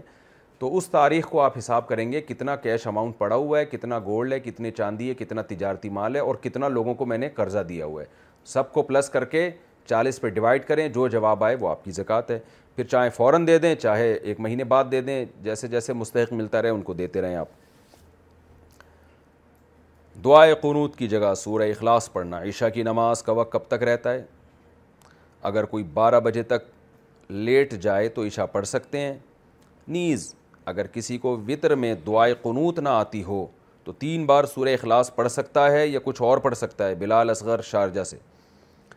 دیکھیں عشاء کا وقت تو صبح و صادق تک رہتا ہے جب تک فجر کا وقت شروع نہیں ہوتا عشاء کا وقت باقی رہتا ہے لیکن عشاء میں اتنی تاخیر جائز نہیں ہے عشاء کے نا تین حصے ہیں ایک ہوتا ہے ایک تہائی رات تو ایک تہائی رات یعنی عشاء کا وقت جب شروع ہو رہا ہے اور صبح و صادق کا وقت تو اسے گھنٹوں میں ناپ لیں کہ کتنے گھنٹے بنتے ہیں تو ون تھرڈ ٹائم جو ہے نا ون ایک تہائی اس وقت تک تو عشاء کی تاخیر کرنا افضل ہے ایک تہائی رات کے بعد آدھی رات تک بھی جائز ہے اور آدھی رات سے زیادہ ڈیلے کرنا پھر یہ مکرو ہے جو جتنا ڈیلے کریں گے مکرو ہوتا چلا جائے گا وقت تو اس لیے آدھی رات سے بہرحال پہلے پہلے پڑھیں لیکن یہ اس کے لیے جو انفرادی نماز پڑھ رہا ہو جماعت سے تو بہرحال نماز پڑھنا واجب ہے تو اس میں تو جب مسجد میں جماعت کھڑی ہو رہی ہے آپ پر لازم ہے کہ مسجد میں جا کے نماز پڑھیں یہ مسافر کے لیے یا کوئی بیچارہ جماعت کسی وجہ سے رہ گئی ہو تو اس کے لیے میں نے مسئلہ بیان کیا ہے رہا مسئلہ کہ دعائیں خنوت نہ آتی ہو تو تین بار سورہ اخلاص نہیں یہ جائز نہیں ہے کیونکہ دعا کوئی بھی دعا پڑھنا وطر میں واجب ہے دعا قنوط تو سنت موقع ہے کوئی بھی دعا پڑھنا یہ واجب ہے تو اگر آپ کو دعائے قنوط نہیں آتی تو قرآن کی کوئی بھی دعا پڑھ لیں ربنا نعتینہ فی دنیا حسنتوں و فر آخرت حسنت عذاب النار یہ دعا پڑھ لیں رب اغفر ورحم و خیر الراحمین یہ دعا پڑھ لیں کچھ نہیں آتا اللہ لی کہہ لیں اس سے بھی واجب ادا ہو جائے گا لیکن دعا قنوط بہرحال یاد کریں مگر قلو اللہ نہیں پڑھ سکتے کیونکہ وہ تلاوت ہے سودی قرض سے گھر بنایا تو کیا حکم ہے میں نے ڈیڑھ سال پہلے یہاں شارجہ میں لون لے کر پاکستان میں زمین خریدی تھی لون سود پر لیا تھا اب مجھے اپنی غلطی کا احساس ہوتا ہے کیا پاکستان میں میری جو زمین ہے وہ میرے لیے یا میرے بچوں کے لیے حلال ہوگی یا نہیں یا اسے بیچ کر پیسے استعمال کرنا حلال ہوگا یا نہیں فواد صاحب شارجہ سے دیکھیں سود لینا تو ایک سود پہ قرضہ لینا تو ایک لانتی عمل ہے نبی صلی اللہ علیہ وسلم نے لانت فرمائی ہے تو یہ کبیرہ گناہ ہے اس سے آپ توبہ کریں لیکن اس رقم سے جو زمین آپ نے خریدی وہ حرام نہیں ہے اس زمین کا استعمال بھی جائز ہے وہ آپ کے بچوں کے لیے بھی حلال ہے وجہ اس کی یہ کہ وہ رقم بذات خود حرام نہیں تھی جو آپ نے لی ہے حرام وہ سود ہوگا جو آپ بینک کو دیں گے اس کی مثال ایسے ہے جیسے آپ نے کسی کو لون دیا ہوتا اور اس لون پہ آپ نے سودی پروفٹ حاصل کیا ہوتا اس پروفٹ سے آپ اگر کوئی چیز خریدتے تو وہ چیز بھی حرام ہو جاتی اس کا استعمال نہ آپ کے لیے جائز ہوتا نہ آپ کے بچوں کے لیے جائز ہوتا بلکہ آپ پر لازم ہوتا اس کو صدقہ کر دیں یا اس کی قیمت صدقہ کر دیں لیکن آپ نے بینک سے سود لیا نہیں ہے بلکہ بینک کو سود دیا ہے تو اس کا تو آپ کو گناہ ہوگا کہ آپ نے سود پہ لون لیا کیوں یہ عمل ناجائز ہے اب اس سے توبہ استغفار ہی کر سکتے ہیں اور کوئی حل نہیں ہے لیکن اس سے جو آپ نے زمینیں خریدی ہیں یا کوئی چیز خریدی ہے وہ وہ چیز حرام نہیں ہوگی کیا کاروبار کے نام کا اثر ہوتا ہے کیا کسی کاروبار کے نام کا اس کاروبار پر اثر اثر ہونا شرعن ثابت ہے حافظ عبد الباسط راول پنڈی سے میرے علم میں ایسی کوئی روایت نہیں ہے کہ کاروبار کے نام کا کاروبار پر اثر ہوتا ہے البتہ کسی بھی چیز کا اچھا نام رکھنا چاہیے آپ نے کمپنی بنائی بے برکتی کے نام سے بے برکت کمپنی تو نام سے ہی پتہ چل رہا ہے کہ آپ برکت چاہتے نہیں ہیں تو اس کی اللہ کی طرف سے کوئی سزا مل جائے آپ کو کہ اللہ کہیں کہ یہ خود ہی غلط نام رکھ رہا ہے اور اللہ اس کی سزا میں آپ کمپنی کی برکت چھین لیں تو ایک الگ بات ہے تو اس لیے نام ہمیشہ اچھا رکھنا چاہیے ایک نیک شگون کے طور پر کہ ہو سکتا ہے اللہ تعالیٰ اس نام کی وجہ سے اس میں برکت ڈال دیں تو اسی وجہ سے نبی صلی اللہ علیہ وسلم نے لوگوں کے بھی خراب نام رکھنے سے منع کیا ہے تو نام اچھا رکھنا چاہیے اس امید کے ساتھ کہ شاید اللہ اس نام کی برکت ہمیں دے دے تو اللہ پر تو کوئی پابندی نہیں ہے نا وہ نام کی برکت دے سکتا ہے تو اس لیے اچھا نام رکھنا چاہیے بہنوئی سے پردے کا شرعی حکم بہنوئی سے پردے کے بارے میں کیا حکم ہے مولانا مودودی کی تفہیم القرآن میں پڑھا ہے کہ حضرت اسما رضی اللہ تعالی عنہ نبی پاک صلی اللہ علیہ وسلم سے پردہ نہیں کرتی تھیں بنت اجمل بہاول نگر سے بہنوئی سے پردہ لازم ہے عورت پر مجھے نہیں پتہ کہ مولانا مودودی کی تفہیم القرآن میں ایسا لکھا بھی ہے کہ نہیں لکھا بظاہر تو نہیں لگتا کہ مولانا مودودی اس طرح کی بات لکھیں گے اور صحیح حدیث سے ثابت ہے کہ حضرت اسما رضی اللہ تعالی عنہ نبی صلی اللہ علیہ وسلم کے پاس آئیں حضرت عائشہ کے گھر میں تو ان کا جو لباس تھا وہ نامناسب تھا تو آپ صلی اللہ علیہ وسلم نے اپنے چہرے انور کو پھیر لیا اور غضبناک ہوئے آپ صلی اللہ علیہ وسلم تنبی فرمائی اور فرمایا کہ جب عورت بالغ ہو جاتی ہے تو اس پر لازم ہوتا ہے کہ وہ اپنے جسم کو چھپائے ہاں چہرے اور ہاتھوں کو آپ صلی اللہ علیہ وسلم نے مستثنا کیا تو اسی وجہ سے چہرے کا پردہ اختلافی ہے لیکن راجہ قول یہی ہے کہ چہرے کا پردہ بھی فرض ہے کیونکہ دوسری حدیث سے ہمیں یہ بات پتہ چلتی ہے کہ امہات المومنین جب پردے کی آیتیں نازل ہوئیں تو چہرہ کا پردہ بھی چھپایا کرتی تھی تو ہو سکتا ہے یہ اس وقت حکم دیا ہو چہرہ کھولنے کا کہ جب چہرہ کھولنے کی گنجائش ہو بعد میں چہرہ چھپانے پر بھی کبھی حکم آ گیا اور یہ بھی ممکن ہے کہ چہرہ کھولنا اس صورت میں جائز ہو جب فتنے کا اندیشہ نہ ہو لیکن بعد میں تمام فقہ نے یہی فتویٰ دیا کہ چہرہ چھپانا بھی جوان عورت پر لازم ہے تو اس زمانے میں بہرحال یہی حکم ہے کہ مکمل پردہ کرے گی جس میں چہرہ بھی داخل ہے تو چہرے کا جو پردہ ہے نا اس کا تعلق فتنے سے ہے تو جوان عورت اور خاص طور پہ ایک ہی ساتھ رہتے ہوں یعنی بہنوئی اور اس طرح جو سالیاں ہیں یا دیور اور بھابھیوں کا مسئلہ ہے ان میں تو خطرہ زیادہ ہوتا ہے کیونکہ اختلاط بہت زیادہ ہوتا ہے اسی وجہ سے رسول اللہ صلی اللہ علیہ وسلم نے دیور کے بارے میں فرمایا الحم و موت دیور تو موت کی طرح یعنی جیسے موت سے دور بھاگتے ہو ایسے دیور سے سخت پردہ کرو جوائنٹ فیملی میں رہتے ہوئے ظاہر ہے پردہ بہت زیادہ سخت نہیں ہو سکتا اس میں کچھ نرمی ہے کہ اگر کلائی نظر آ جائے یا غلطی سے چہرے پہ نظر پڑ جائے تو اس کی گنجائش ہے اگر جوائنٹ فیملی میں رہتے ہیں لیکن پردہ بہرحال کرنا پڑے گا تو اس طرح بھابھی کے سامنے بیٹھ کے گپ شپ لگانا یا سالی اور بہنوئی کا آمنے سامنے بیٹھ کے گپ شپ لگانا یہ بالکل جائز نہیں ہے عورت پر لازم ہے کہ اپنے بہنوئی کے سامنے نہ آئے وہ بھابھی پر لازم ہے کہ وہ اپنے دیور کے سامنے نہ آئے رسول اللہ صلی اللہ علیہ وسلم نے اس میں بہت سختی سے آپ صلی اللہ علیہ وسلم نے حکم دیا اس بارے میں کیا موبائل کی تصویر حرام ہے موبائل کی تصویر کا شرعی حکم کیا ہے آج کل بہت عام ہو چکا ہے بعض حضرات کہتے ہیں کہ جائز ہے بعض کہتے ہیں کہ ناجائز ہے خلیل احمد ایبٹ عباس سے ہماری رائے میں موبائل کی تصویر اس حرام تصویر میں داخل نہیں ہے جس سے نبی صلی اللہ علیہ وسلم نے جس کی ممانعت نازل فرمائی ہے البتہ اگر اس میں کوئی عورتوں کی تصویریں وہ تو بہرحال ناجائز ہیں اسی طرح اگر کوئی احتیاط کرتا ہے بلا ضرورت شدیدہ موبائل کی تصویر سے بھی اجتناب کرتا ہے تو چونکہ بعض علماء اسی کے قائل ہیں لہذا یہ احتیاط کے پہلو پر کوئی عمل کرتا ہے تو اور زیادہ اچھی بات ہے نظر کی حفاظت کا طریقہ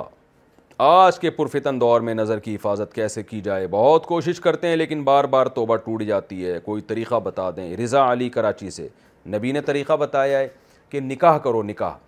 آپ نے فرمایا نظر کو سب سے زیادہ جھکانے کی طاقت شادی میں ہے ایک شادی اس سے بھی نگاہ نہیں جھک رہی ایک اور شادی کر لیں اور ان کے حقوق بھی ادا کریں تین کر لیں چار کر لیں حقوق بھی ادا کریں ان کے پیسے نہیں ہیں تو غریب لڑکیوں سے کر لیں بیوہ متعلقہ سے کر لیں چار کے بعد بھی انشاءاللہ پھر بھی اگر آپ کی نظر نہیں جھک رہی ہے تو اس کا مطلب آپ کے اندر ہی کوئی فالٹ ہے تو اصولی طور پر تو یہ کہ حلال سے انسان جب سیر ہو جائے نا تو حرام کی طرف اس کے قدم پھر عموماً نہیں جاتے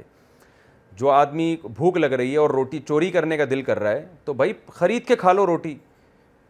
تو اس کے بعد چوری کے خیالات انشاءاللہ ختم ہو جائیں گے تو اصل تو یہی ہے کہ معاشرے میں جلد شادی کو اور زیادہ نکاح کو پروموٹ کیا جائے اور اس کے ساتھ ساتھ اس کا بھی اہتمام کیا جائے کہ اگر پھر بھی بد نظری ہوتی ہے غلط نیت سے کوئی عورت کو دیکھتا ہے تو اپنے اوپر کوئی صدقہ لازم کر لیں کہ بھائی میں اتنے پیسے صدقہ کروں گا کچھ سزا دیں اپنے آپ کو اور اس کا بہترین حل تبلیغ میں چار مہینے لگانا بھی ہے جب انسان گناہوں سے دور رہتا ہے ایک طویل عرصے تک پاکیزہ ماحول میں رہتا ہے تو اسے گناہ سے طبی طور پہ نفرت ہو جاتی ہے ہمارے حضرت مفتی رشید احمد صاحب رحمہ اللہ فرمایا کرتے تھے کہ انسان کی آنکھوں میں اللہ نے ایک اسپرنگ لگایا ہوا ہے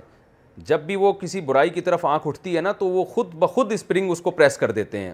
نظر جھک جاتی ہے لیکن فرمایا لوگ بد نظری کر کر کے ان ان جو ہے نا اسپرنگ کو ڈھیلا کر دیتے ہیں تو بیسیکلی نیچرلی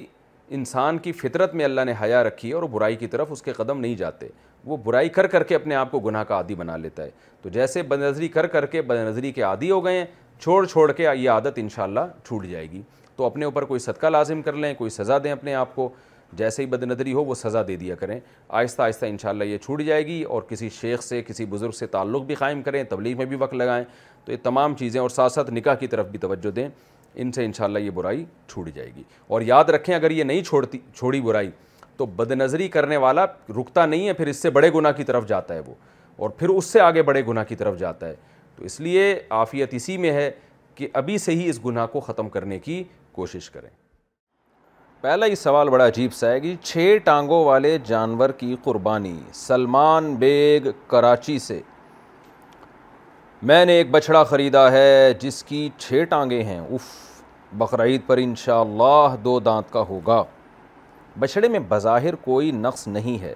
چلنے پھرنے میں کھانے پینے میں دیکھنے میں بالکل نارمل بچھڑے کی طرح ہے اور ان دو ٹانگوں کی وجہ سے وہ بدنما نہیں لگتا بلکہ یہ ایک طریقے سے اس کی خوبصورتی بڑھا رہی ہیں کیا ایسے جانور کی قربانی جائز ہے جناب سلمان بیگ صاحب جو فقہ نے لکھی یہ بات فتح و شامیہ میں دیکھا ہے کہ کسی جانور کی پانچ ٹانگیں ہوں تو اس کی قربانی جائز نہیں ہے تو چھ کی تو بطریقہ اولا جائز نہیں ہوگی کیونکہ ایک ایسا عیب ہے جو جانور کے جمال میں اس کی خوبصورتی کو بالکل ختم کر دیتا ہے فقہ نے یہ وجہ بیان کی ہے تو اب آپ کہہ رہے ہیں چھ ٹانگوں میں بھی خوبصورت لگ رہا ہے تو مجھے سمجھ میں نہیں آ رہا کیوں لگ رہا ہے کہ وہ بظاہر لگنا نہیں چاہیے تو اصولی طور پر تو فقہ نے یہی بات لکھی ہے تو جو فقہ نے بات لکھی ہے کیونکہ قرآن و حدیث میں تو یہ مسئلہ سراہتاً ملتا نہیں ہے تو فقہ نے جو بات لکھی ہے وہ اسی کے مطابق میں جواب دے رہا ہوں کہ پانچ ٹانگوں والے جانور کی قربانی جائز نہیں ہے تو چھ کی بطریق اولا جائز نہیں ہونی چاہیے تو اس لیے بہتر یہی ہے کہ آپ اس کو ویسے پال لیں آپ کو اچھا لگ رہا ہے قربانی کے لیے کوئی دوسرا جانور لے لیں جو جس کی اتنی ٹانگیں ہوں جتنی نارمل جانور کی ہوتی ہیں اب آپ بتائیں نا اگر آپ کی خدا نخواستہ چار ٹانگیں ہوتی ہیں اور دو ہاتھ ہوتے تو آپ کے اچھے لگتے تو جانوروں کو بھی ایک اللہ نے ڈیزائن دیا ہے اس ڈیزائن سے ہٹ کر اگر کوئی اضافی کوئی ان میں پارٹ ہوگا تو جیسے دو دمیں ہو گئیں کسی کی تو اچھا تھوڑی لگے گا وہ تو اسی طرح تین چار کے علاوہ پانچویں ٹانگ نکلی ہوئی ہو تو وہ دیکھنے میں برا لگتا ہے جانور کتے کا جسم پاک ہے یا ناپاک میں جہاں کام کرتا ہوں وہاں پر کچھ کتے ہوتے ہیں غنیمت ہے کچھ ہوتے ہیں آپ میں جہاں کام کر رہا ہوں نا اس وقت کراچی میں وہاں بہت زیادہ کتے ہوتے ہیں تو میرا یہ پیغام آپ حکمرانوں تک کراچی کی انتظامیہ تک پہنچا دیں برائے مہربانی خیر آپ نے انہوں نے پوچھا ہے عابد صاحب انڈیا سے پوچھ رہے ہیں کہ میں جہاں کام کرتا ہوں وہاں پر کچھ کتے ہوتے ہیں اگر ان کا منہ یا جسم یا کوئی حصہ ہمارے ہاتھ یا کپڑوں سے لگ جائے تو اس کا کیا حکم ہے کتا اوپر سے ناپاک نہیں ہوتا کتا اگر آپ کی باڈی سے ٹچ ہو جائے تو نہ دھونے کی ضرورت ہے اور اس میں ہی نماز بھی ہو جائے گی کتے کا جو تھوک ہے وہ ناپاک ہوتا ہے رسول اللہ صلی اللہ علیہ وسلم نے ارشاد فرمایا کتا اگر کسی برتن میں چاٹ لے تو ایک حدیث میں آتا ہے تین دفعہ دھو ایک حدیث میں آتا ہے سات دفعہ دھو اور مٹی سے دھونے کا بھی حکم ہے کتے کے جراثیم مٹی کے علاوہ اتنے آسانی سے کسی اور چیز سے مرتے بھی نہیں ہیں تو کتے کی زبان ناپاک ہے اور تھوک ناپاک ہے تو اگر زبان یا تھوک نہیں لگایا اس نے آپ کی باڈی پہ تو پھر آپ کے کپڑے پاک ہیں بعض دفعہ وہ منہ لگا دیتا ہے تو منہ میں لعاب بھی ہو سکتا ہے تو اس میں اصول یہ ہے کہ اگر کتے نے منہ بھی لگا دیا ہو اور آپ کو تری کوئی یعنی لعاب محسوس نہیں ہوا اپنی باڈی پر تو بھی پاک ہی سمجھا جائے گا اپنی باڈی کو ہاں اس نے منہ لگایا آپ نے وہاں دیکھا کہ وہ جگہ گیلی ہو گئی ہے تو پھر اس کا مطلب ہے اس نے تھوک لگا دیا تو شریعت میں اصول یہ جب تک کسی چیز کے ناپاک ہونے کا یقین نہ ہو ہم پاک ہی کا حکم لگائیں گے تو اگر کتے نے منہ لگا دیا اور آپ کو یقین نہیں ہے کہ لعاب لگائے تو پھر وہ جگہ پاک ہی سمجھی جائے گی Mark Maron from the double podcast this episode is brought by Kleenex your ally to help tackle your allergy symptoms this season. I love the change of seasons, but nobody loves pollen and all those other things floating in the air that make you sneeze during this nice weather. Kleenex Ultra Soft Tissues are hypoallergenic and allergist approved. So fight back against watery eyes and runny noses without worrying about irritating your skin. For this allergy season, grab Kleenex and face allergies head on. Imagine the softest sheets you've ever felt. Now imagine them getting even softer over time. That's what you'll feel with Bowl and Branch's organic cotton sheets. In a recent customer survey, 96% replied that Bowl and Branch sheets get softer with every wash. Start getting your best night's sleep in these sheets that get softer and softer for years to come. Try their sheets with a 30-night guarantee. Plus, get 15% off your first order at bowlandbranch.com. Code BUTTERY. Exclusions apply. See site for details.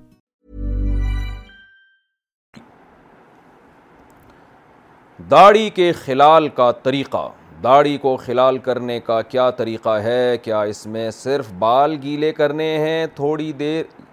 یا تھوڑی تک بھی پانی پہنچانا ہے رضوان صاحب تلا گنگ سے دیکھیں کسی کی داڑھی اگر ہلکی ہو اور اس میں سے اندر سے اسکن نظر آتی ہو بہت ہلکی داڑھی ہوتی ہے بعض لوگوں کی تو پھر تو پوری داڑھی کا دھونا لازم ہے پوری یعنی جڑ تک پانی پہنچانا لازم ہے اور اگر داڑھی گھنی ہے جیسے کہ عام طور پہ لوگوں کی داڑھی ہوتی ہے اور اس میں اسکن اندر جھلک نہیں رہی ہوتی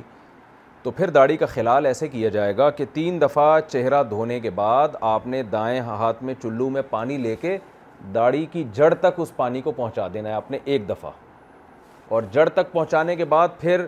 یہ جو سیدھا ہاتھ ہے اس کی پشت آپ کی گردن کی طرف ہوگی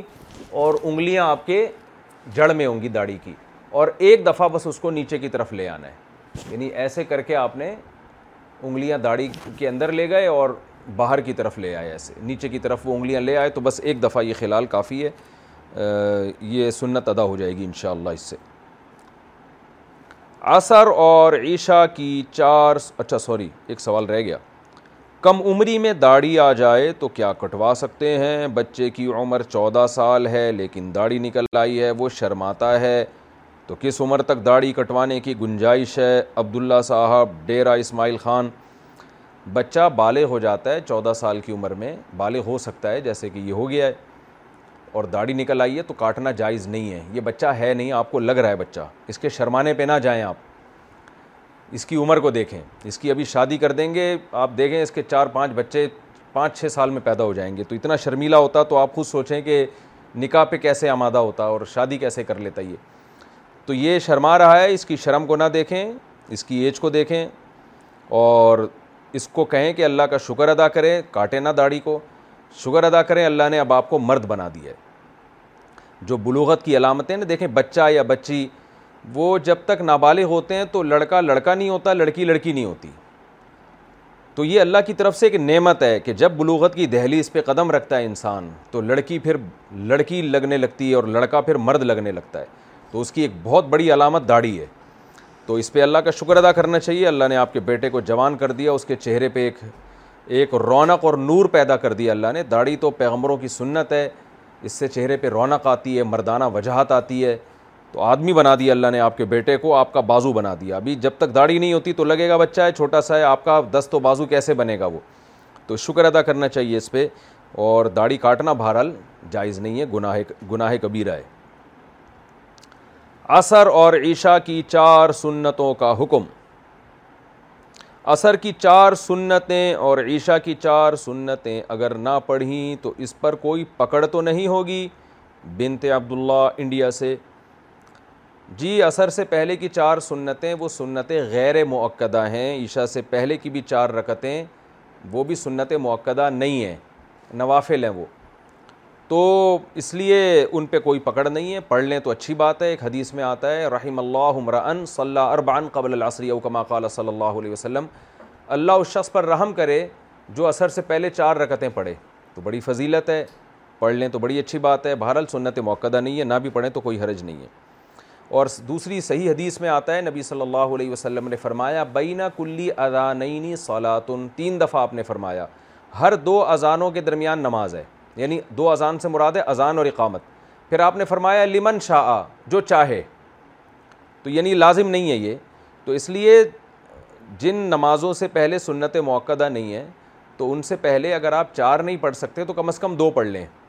تو اس سے بھی کافی فضیلت حاصل ہو جائے گی کیونکہ دو رکت کو بھی نماز ہی کہا جاتا ہے تو اثر سے پہلے بہتر تو یہ کہ چار پڑھیں عشاء سے پہلے بھی کوئی صحیح حدیث اس بارے میں منقول نہیں ہے کہ کتنی پڑھیں تو علماء نے قیاس کیا ہے کہ جیسے فجر کی دو رکتیں ہیں تو ان سے پہلے دو رکتیں ہیں ظہر کی چار رکت فرض ہے تو اس سے پہلے چار سنتیں عصر کی بھی چار رکت فرض ہے تو اس سے پہلے حدیث میں چار رکتوں کی ترغیب ہے تو اس پر علماء نے قیاس کیا ہے کہ اس سے ثابت ہوتا ہے کہ بہتر یہ ہے کہ عیشہ سے پہلے بھی چار پڑھی جائیں ورنہ میرے علم میں کوئی واضح حدیث ابھی تک میں اس پر مطلع ہوا نہیں ہوں کہ کسی صاحب علم کو کوئی حدیث کا حوالہ معلوم ہو تو ضرور بھیجیے تو تو اس سے علماء بہرحال استدلال کرتے ہیں کہ عشاء سے پہلے بھی بہتر یہی ہے کہ چار رکعتیں پڑھ لی جائیں لیکن اگر چار نہ پڑھیں دو پڑھ لیں تو بھی سنت پر عمل ہو جائے گا اس لیے کہ نبی نے فرمایا کہ اذان اور اقامت کے درمیان نماز پڑھنی چاہیے دو پڑھ لیں اور نہ بھی پڑھیں تو بھی کوئی گناہ نہیں ہے اس میں ہاں سنت موقع نہیں چھوڑنی چاہیے سنت موقع فجر سے پہلے دو اور ظہر سے پہلے چار رکتیں ظہر کے بعد بھی دو رکتیں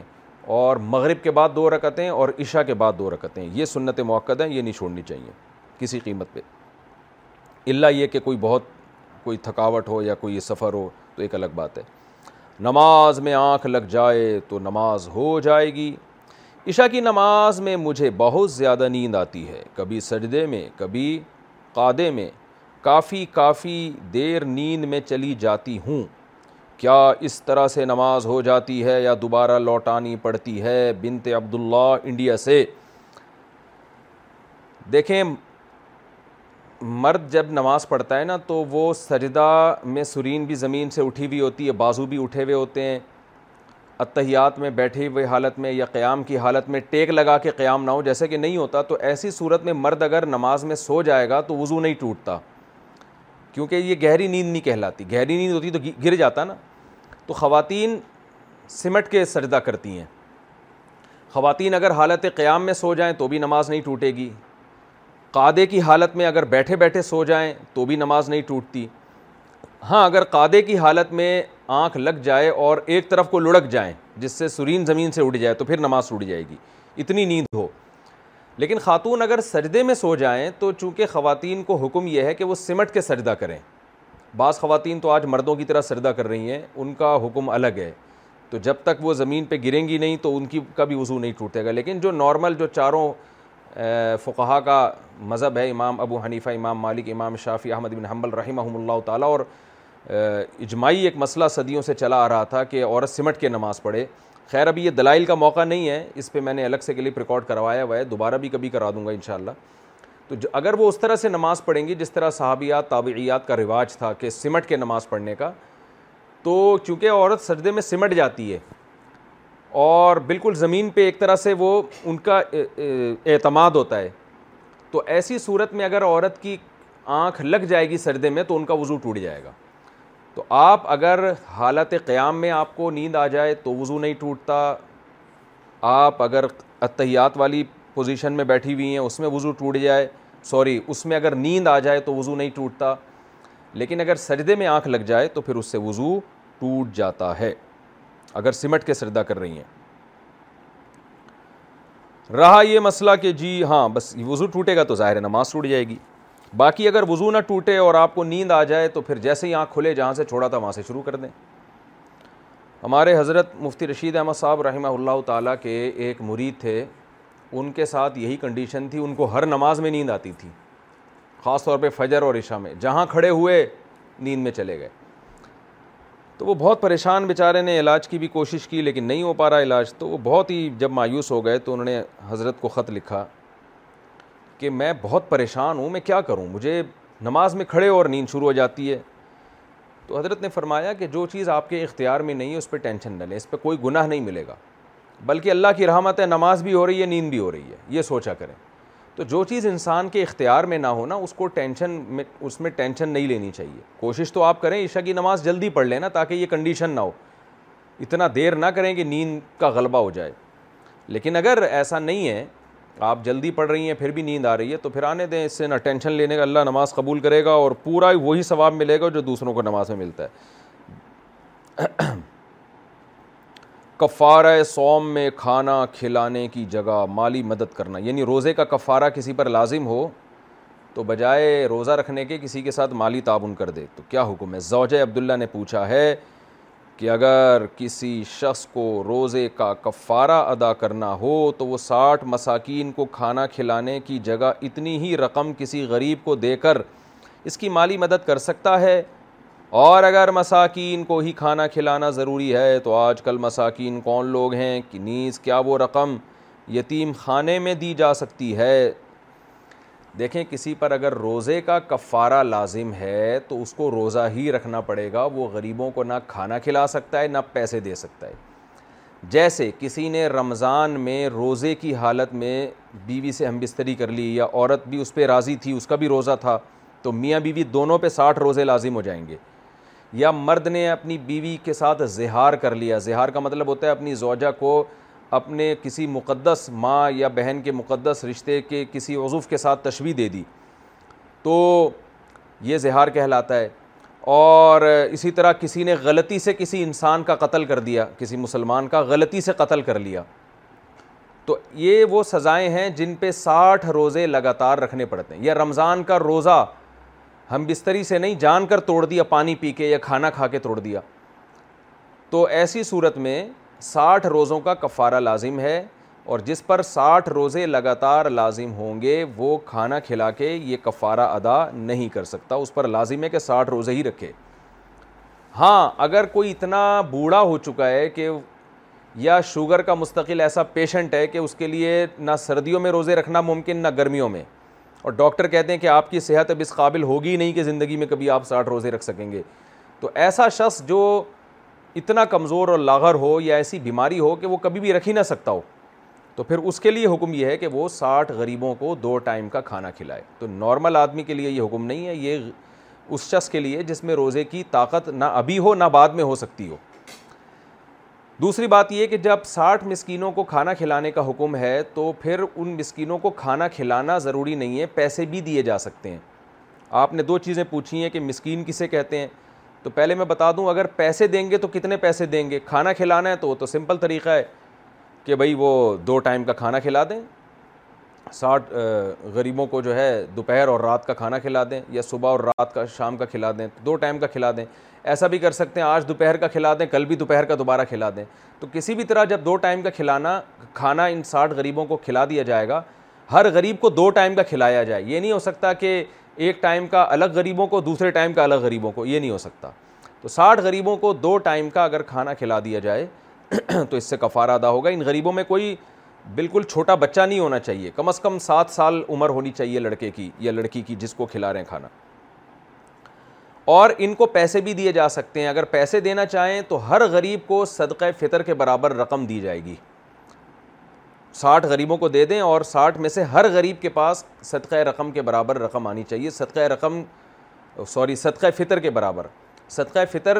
بعض علماء کے نزدیک پونے دو کلو گندم ہے اور بعض کے نزدیک سوا دو کلو گندم تو ہم جامع رشید کا جو فتویٰ ہے وہ سوا دو کلو گندم پر ہے تو حضرت مفتی رشید احمد صاحب رحمہ اللہ کی تحقیق کے مطابق احتیاط بھی اسی میں ہے تو سوا دو کلو آٹا یا اس کی قیمت غریب کو دے دیں گے تو اس طرح ساٹھ غریبوں کو دے دیں گے تو یہ کفارہ ادا ہو جائے گا ایک ہی غریب کو بھی یہ ساری رقم دی جا سکتی ہے لیکن پھر ڈیوائڈ کر کے دینی پڑے گی ایک دن میں نہیں بلکہ ایک دن آج دی پھر اگلے دن مزید دی پھر اگلے دن مزید دی تو ساٹھ دنوں میں ڈیوائڈ کرنی پڑے گی اگر ایک ہی غریب کو دینا چاہتے ہیں رہا مسئلہ کہ غریب کی ڈیفینیشن کیا ہے اچھا پہلے میں اس مسئلے سے متعلق ایک اور بات قسم کے کفارے میں بھی ایسا ہی ہے خوب سمجھ لیں اگر کوئی قسم کھا کے توڑ دیتا ہے تو اس پر تین روزے لگاتار رکھنا واجب ہیں وہ بھی مسکین کو کھانا نہیں کھلا سکتا تین نہیں سوری سوری اس میں الٹا ہو گیا معاملہ اگر قسم کا کفارہ کسی پر لازم تھا تو اس پر اصل میں یہ لازم ہے کہ وہ دس غریبوں کو دو ٹائم کا کھانا کھلائے اگر اس میں کھانا کھلانے کی طاقت نہیں ہے تو پھر وہ تین روزے رکھ سکتا ہے یعنی قسم کے کفارے میں الٹ ہے تو یہ خوب اچھی طرح سمجھ لیں رہا مسئلہ کہ غریب کی ڈیفینیشن کیا ہے تو جو بھی زکوٰۃ کا مستحق ہے وہ غریب کہلائے گا تو اس میں ایک اندازہ لگانا پڑے گا ظاہر ہے سو فیصد تحقیقات تو نہیں ہو سکتی کہ کسی کے پاس سونا نہ ہو چاندی نہ ہو کوئی پراپرٹی اضافی پراپرٹی رہنے کا گھر تو ضرورت میں داخل ہے اضافی پراپرٹی نہ ہو یا کوئی ایسا گھر میں سامان نہ ہو جو پورے سال استعمال نہیں ہوتا تو ایک ہلکے سا تھوڑی سی تحقیق کر کے یہ اندازہ ہو سکتا ہے بغیر تحقیق کی اگر آپ نے ایسے ہی پکڑا دیا تو پھر جائز نہیں ہے وہ کفارہ ادا نہیں ہوگا تو لم سم تھوڑی بہت جتنی تحقیق آپ کے لیے ممکن ہے آسانی کے ساتھ ظاہر ہے سو فیصد تحقیق ممکن نہیں ہے کسی کے گھر میں گھس کے دیکھنا یا اس کے بارے میں گواہیاں طلب کرنا یہ تو بہت مشکل ہو جاتا ہے ایک لم سم بہرحال اندازہ لگانے کے بعد آپ کو اگر غالب گمان ہوتا ہے کہ یہ واقعی مستحق ہے تو اس کو دینے سے زکوٰۃ بھی ادا ہو جائے گی کفارہ بھی ادا ہو جائے گا تو یہ طریقہ ہے غریب کو پہچاننے کا رہا یہ مسئلہ کہ یتیم خانے میں دینے سے کفارہ ادا ہو جائے گا تو بھائی یتیم خانے کی انتظامیہ اگر شرعی مسائل جانتی ہے سمجھتی ہے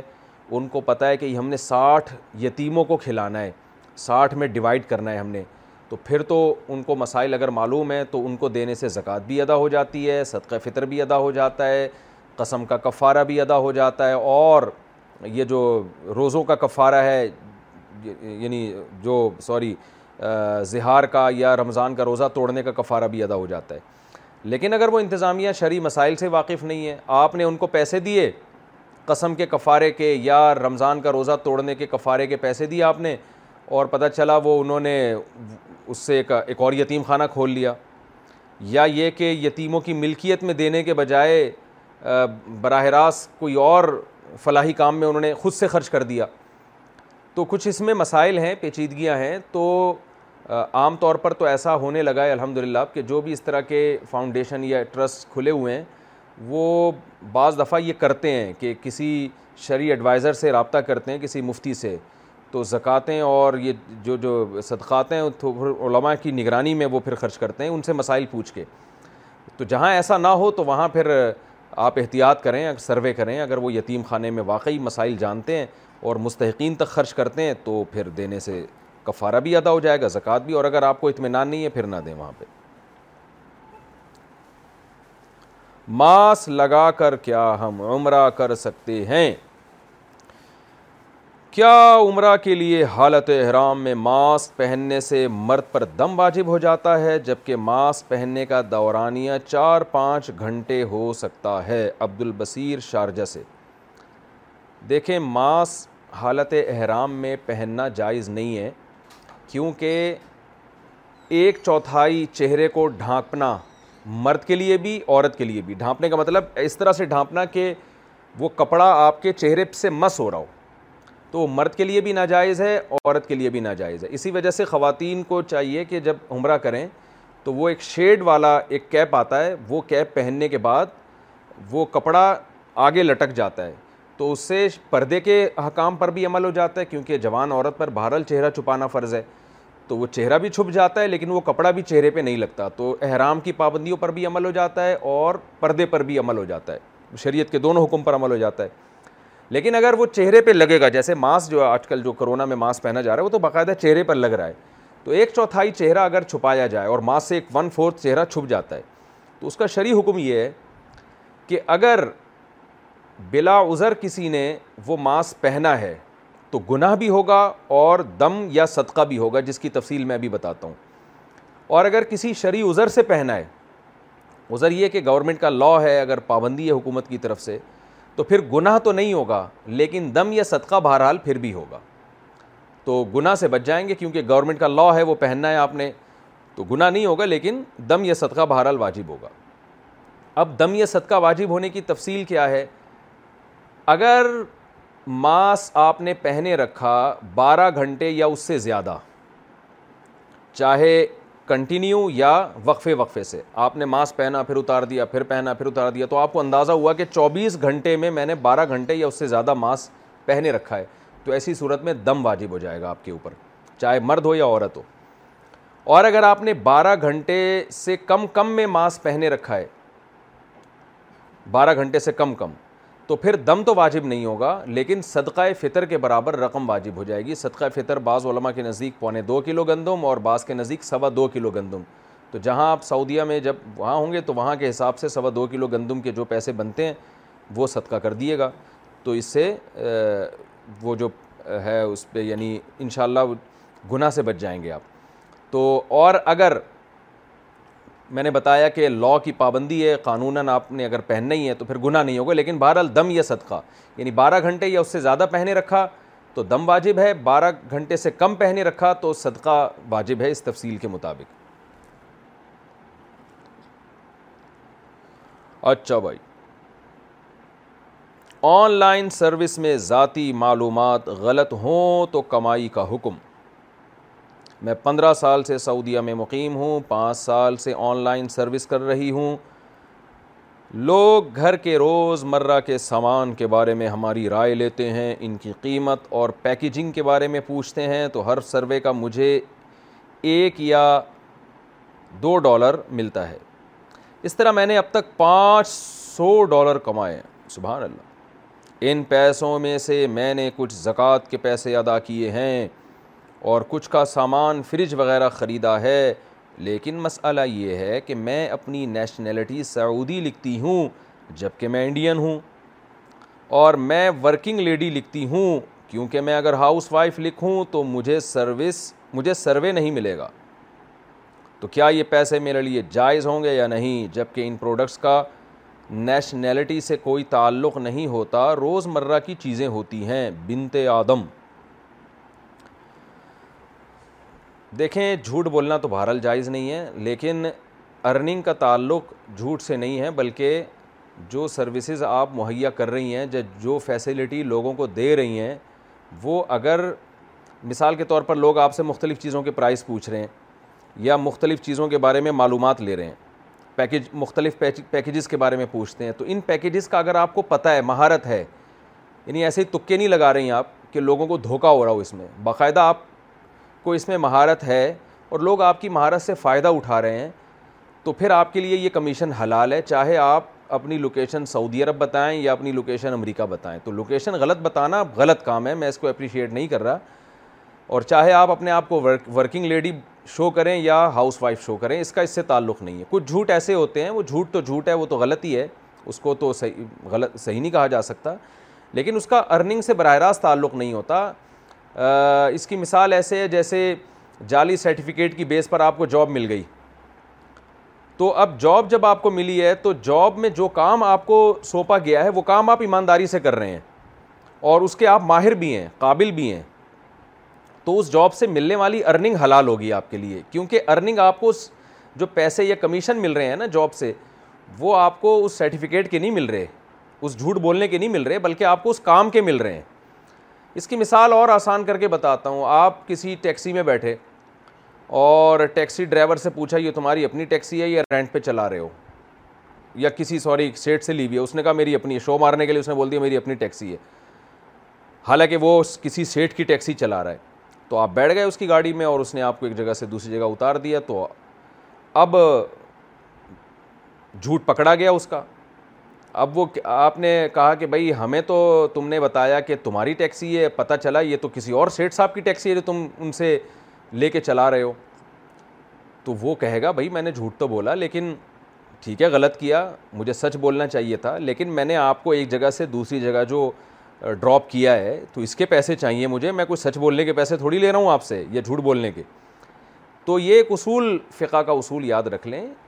جس جو کام آپ کے ذمے لگایا جا رہا ہے اگر آپ اس کام کے اہل ہیں اس کو ایمانداری سے ادا کر رہے ہیں جو فیسلٹی آپ لوگوں کو دے رہے ہیں اور اس پہ آپ کو کمیشن مل رہا ہے تو واقعی آپ فیسیلیٹیٹ کر رہے ہیں لوگوں کو اور لوگوں کو اس سے فائدہ ہو رہا ہے تو وہ کمیشن آپ کے لیے حلال ہے تو اس میں لوکیشن کا بتانا ہے کہ میں وہاں ہوں میں یہاں ہوں یا اس طرح کی چیزیں یا ہاؤس وائف ہوں یا ورکر لیڈی ہوں اس ان یہ چیزیں غلط ہیں ان کو غلط یعنی بیانی سے کام لینا ایک جھوٹ ہے اس میں جھوٹ کا گناہ کا خطرہ ہے لیکن اس سے ارننگ بہرحال حرام نہیں ہوتی کاغذ پر مقدس نام لکھا ہو تو کیا اٹھانا لازم ہے اکثر اوقات ریپرز یا پر یا نیچے کسی کاغذ پر ابراہیم اسماعیل علی عمر اس طرح کے نام لکھے ہوئے ہوتے ہیں کیا ان کا ادب کرنے کے لیے ان کو اٹھانا ضروری ہے قرۃ العین اٹھا لیا جائے تو اچھی بات ہے نام بھی بہرحال ایک مقدس ویسے بھی کسی بھی مسلمان کا نام ایک مقدس ہی ہوتا ہے اس کے مقدس معنی ہی ہوتے ہیں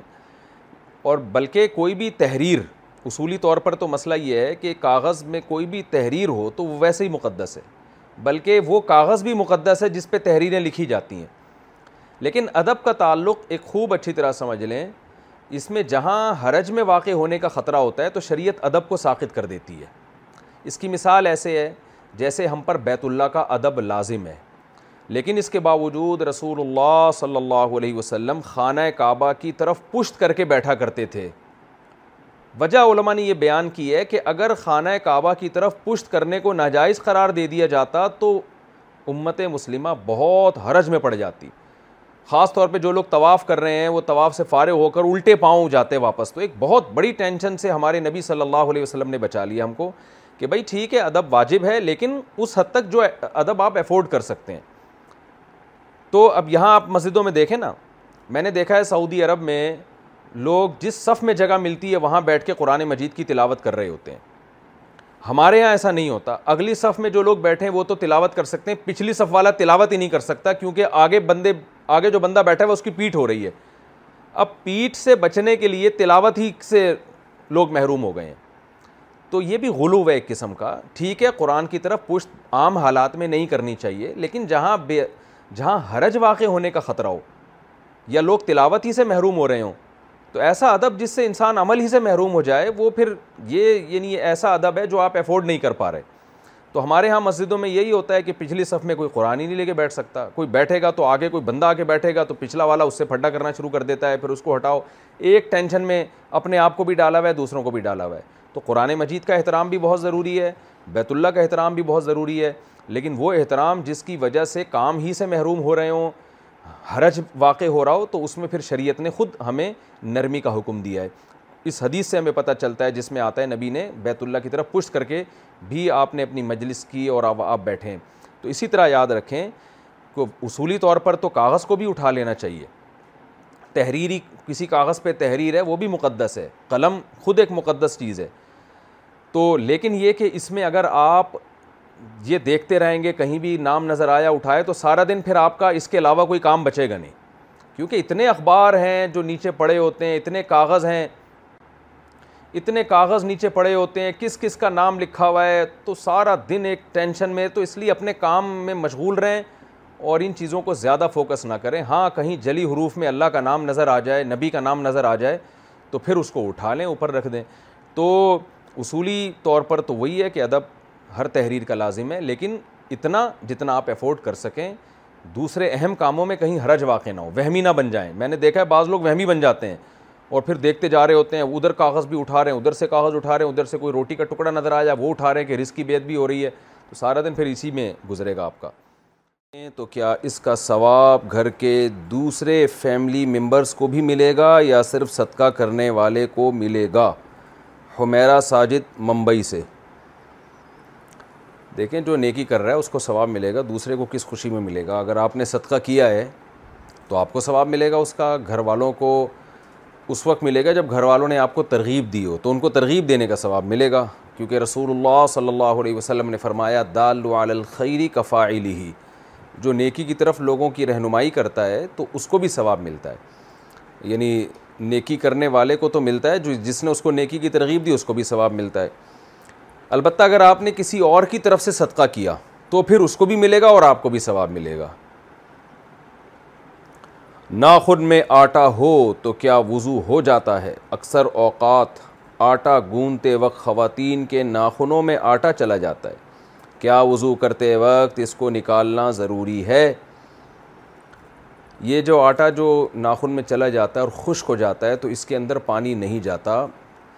اگر کسی نے ایسے خشک آٹے کے ہوتے ہوئے وضو کر لیا تو وضو نہیں ہوگا یعنی آٹا جب ناخن میں چلا جائے یا اوپر لگاؤ ناخن کے تو وہ واقعی پانی سے رکاوٹ بنتا ہے گیلا آٹا اگر ناخن پہ لگ کے خشک ہو جائے تو اس لیے یہ ضروری ہے کہ اس کو پہلے زائل کیا جائے گھر کا ایگریمنٹ ختم کر دیں تو ایڈوانس کا حکم ہم نے اپنا مکان ستائیس لاکھ روپے کا بیچا ہے یہ سوال پوچھا احمد صاحب نے کراچی سے اچھا بھائی اس کے ایگریمنٹ میں یہ تھا کہ چار مہینے بعد خریدار فل پیمنٹ کر دے گا اس نے تین لاکھ روپے ایڈوانس دیے تھے ایگریمنٹ میں تھا کہ اگر ہم ایگریمنٹ کینسل کرتے ہیں تو ڈبل ایڈوانس واپس کریں گے اور اگر وہ پیمنٹ نہیں کر پائے تو اسے ایڈوانس چھوڑنا پڑے گا اب وہ فکس ڈیٹ سے آگے بڑھ رہا ہے تو کیا اس صورت میں ہم ایڈوانس واپس کرنے کے پابند ہوں گے یا نہیں دیکھیں احمد بھائی یہ جو ایگریمنٹ تھا نا کہ اگر آپ کی طرف سے ایگریمنٹ کی خلاف ورزی ہوئی تو آپ ڈبل ایڈوانس واپس کریں گے اس نے ایگریمنٹ کی خلاف ورزی کی تو آپ ایڈوانس رکھ لیں گے یہ ایگریمنٹ ہی حرام ہے ناجائز تھا کسی کا بھی پیسہ کسی بھی وجہ سے آپ نہ دبا سکتے ہیں نہ وہ دوسرا آپ سے مانگ سکتا ہے ڈبل پیسہ لا يحل مال عمر مسلم اللہ بھی نفس نفسم منہ حدیث میں آتا ہے کسی کا مال اس کی خوش دلی کے بغیر حلال نہیں ہے اور یہ ایڈوانس جو رکھ لیا جاتا ہے یہ پوری امت کے فقہ کا سب کا اجماع ہے کہ آپ سزا کے طور پر وقتی طور پہ پیسہ روک لینا اس کی تو گنجائش ہے لیکن کسی کا پیسہ آپ رکھ لیں تو یہ جائز نہیں یہ ایگریمنٹ ہی خلاف شریعت تھا تو جنہوں نے آپ سے مکان ستائیس لاکھ کا خریدا اور انہوں نے چار لاکھ ایڈوانس دیے اب وہ مکر گئے ہیں تو آپ ان کے پیسے رکھ نہیں سکتے آپ کو ان کو پیسے لوٹانے پڑیں گے تو خلاصہ یہ کہ کچھ بھی طریقہ آپ نکال سکتے ہیں لیکن پیسے آپ ضبط نہیں کر سکتے کسی کے اور یہ بھی ذہن میں رکھیں کہ جس نے ایڈوانس دے کے ایگریمنٹ کیا ہے نا کہ میں یہ پیسے میں یہ پلاٹ خریدوں گا اس کا اس ایگریمنٹ سے واپس ہٹ جانا یہ بھی گناہ کبیرہ ہے جب اس نے ایگریمنٹ کر لیا تو شریعت میں وہ ایگریمنٹ کا پابند ہے یا یو اللہدینہ آ منو اوفو بالعقود قرآن کہہ رہا ہے ایمان والو اپنے معاہدوں کی پابندی کیا کرو تو اس کو گناہ کا گناہ ہوگا لیکن اس گناہ کے وز میں آپ اس سے پیسے نہیں رکھ سکتے سید لڑکی کا غیر سید سے نکاح کیا سید کسی غیر سید سے شادی کر سکتی ہے ہماری فیملی میں صرف سید میں شادی کرنے کی اجازت ہوتی ہے غیر سید سے نہیں کرنے دیتے جس کی وجہ سے بعض اوقات لڑکیاں لمبی عمر تک بیٹھی رہ جاتی ہیں اس کے بارے میں کیا حکم ہے دیکھیے شریعت میں اس کا حکم ہے کہ لڑکی کا نکاح اس کے ہم پلہ میں کفو میں کیا جائے جوڑ کی شادی کی جائے یعنی لڑکی کا نکاح آپ جب کسی لڑکے سے کریں تو لڑکا کم سے کم چھ چیزوں میں اس کے لیول کا ہونا چاہیے اس میں مالداری ہے اس میں دینداری ہے اس میں حسب نصب ہے اس میں پیشہ ہے یہ چار چیزیں تو لمسم موٹی موٹی چیزیں دیکھی جاتی ہیں اور خاندان ہے اس کا یہ پانچویں چیز ہو گئی تو یہ چیزیں ایسی اسی طرح ذہانت ہے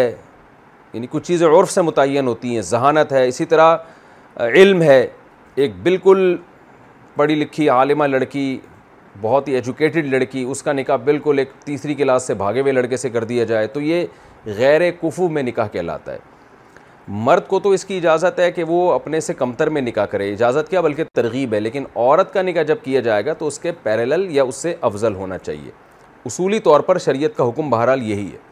تو اب چونکہ سید نبی صلی اللہ علیہ وسلم کی اولاد ہے تو بہتر تو یہی ہوتا ہے کہ سید کا نکاح جب سید لڑکی کا نکاح کیا جا رہا ہے تو افضل یہی ہے کہ وہ سید لڑکے ہی سے کیا جائے یعنی ایسے سے کیا جائے جو سید ہو لیکن اس میں بہت سے لوگ دو غلطیاں کر رہے ہوتے ہیں نمبر ایک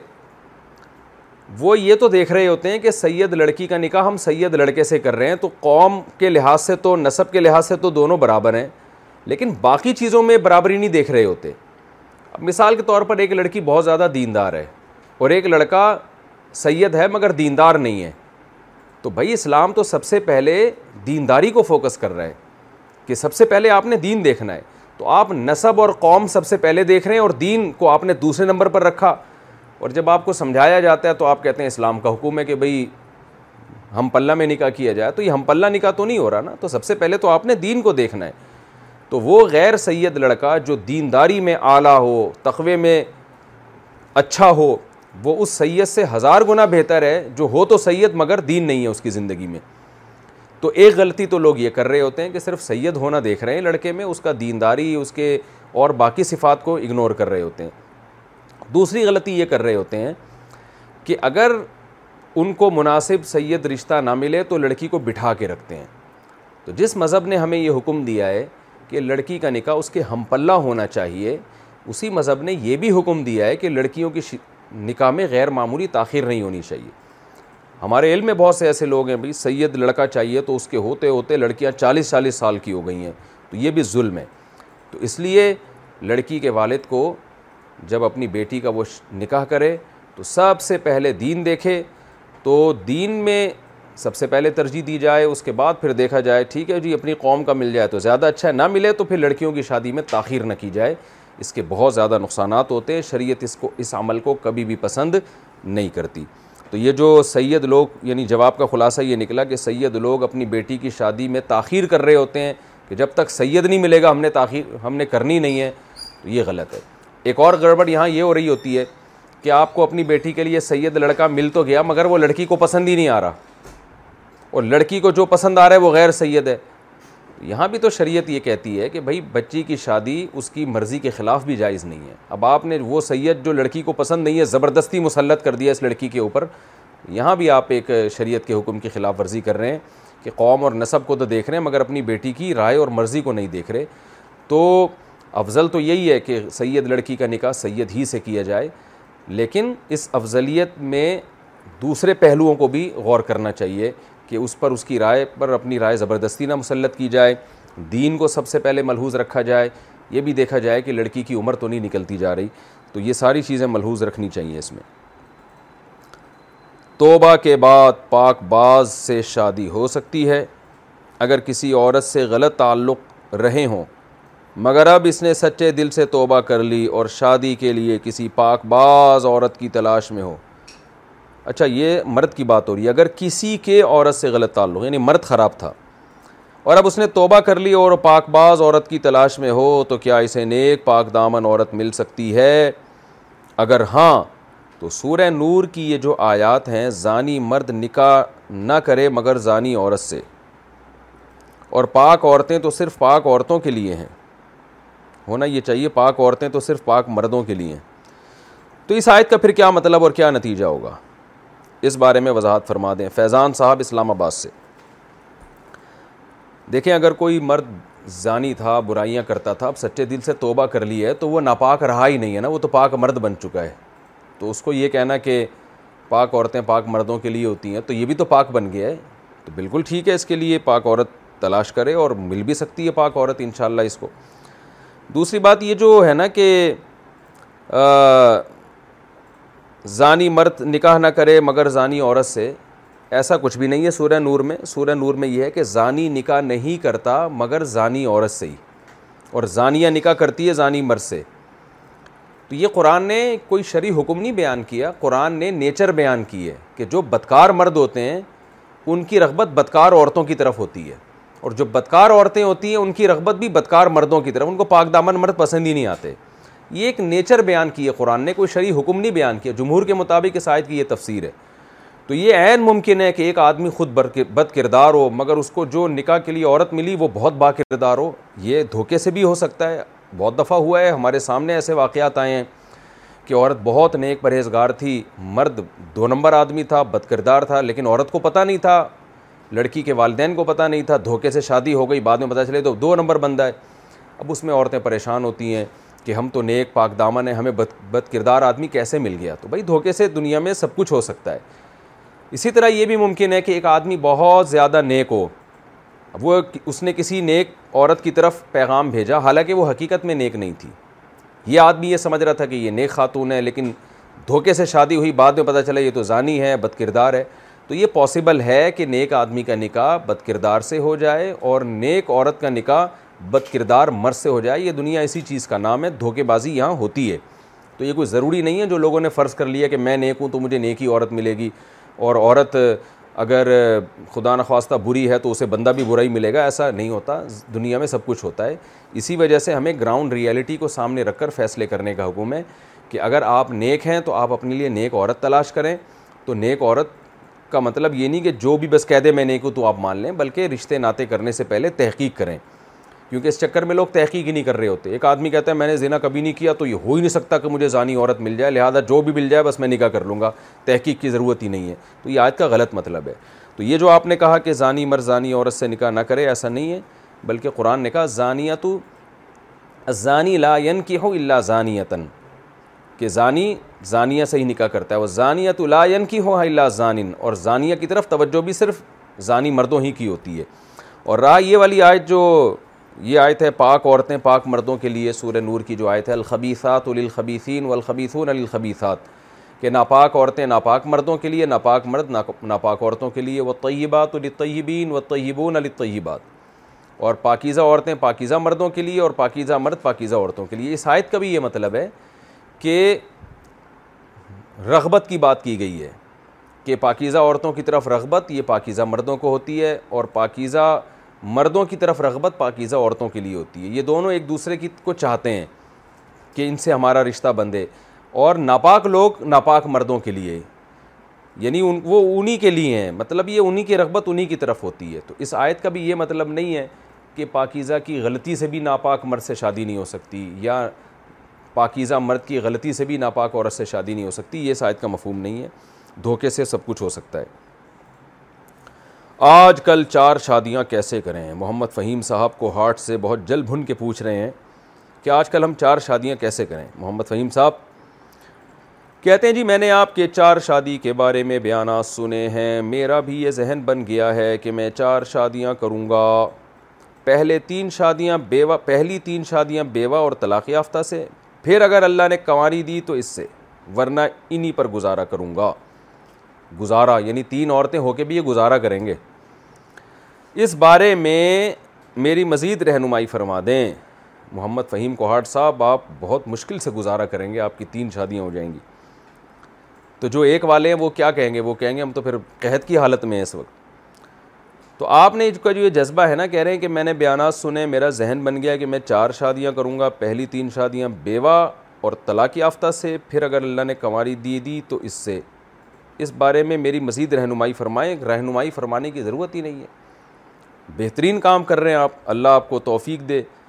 البتہ یہ جو آپ نے کہا میں گزارا کروں گا یہ لفظ آپ ہٹا دیں تین پہ گزارا نہیں ہوتا تین میں تو آدمی بڑے مزے سے زندگی گزرتی ہے تین بیویاں ہاں وہ الگ اس کی ٹینشنیں شادیوں کی وہ تو سب کے ساتھ ہی ہوتی ہیں وہ آپ کے ساتھ بھی ہو سکتی ہیں اللہ تعالیٰ آپ کو استقامت دے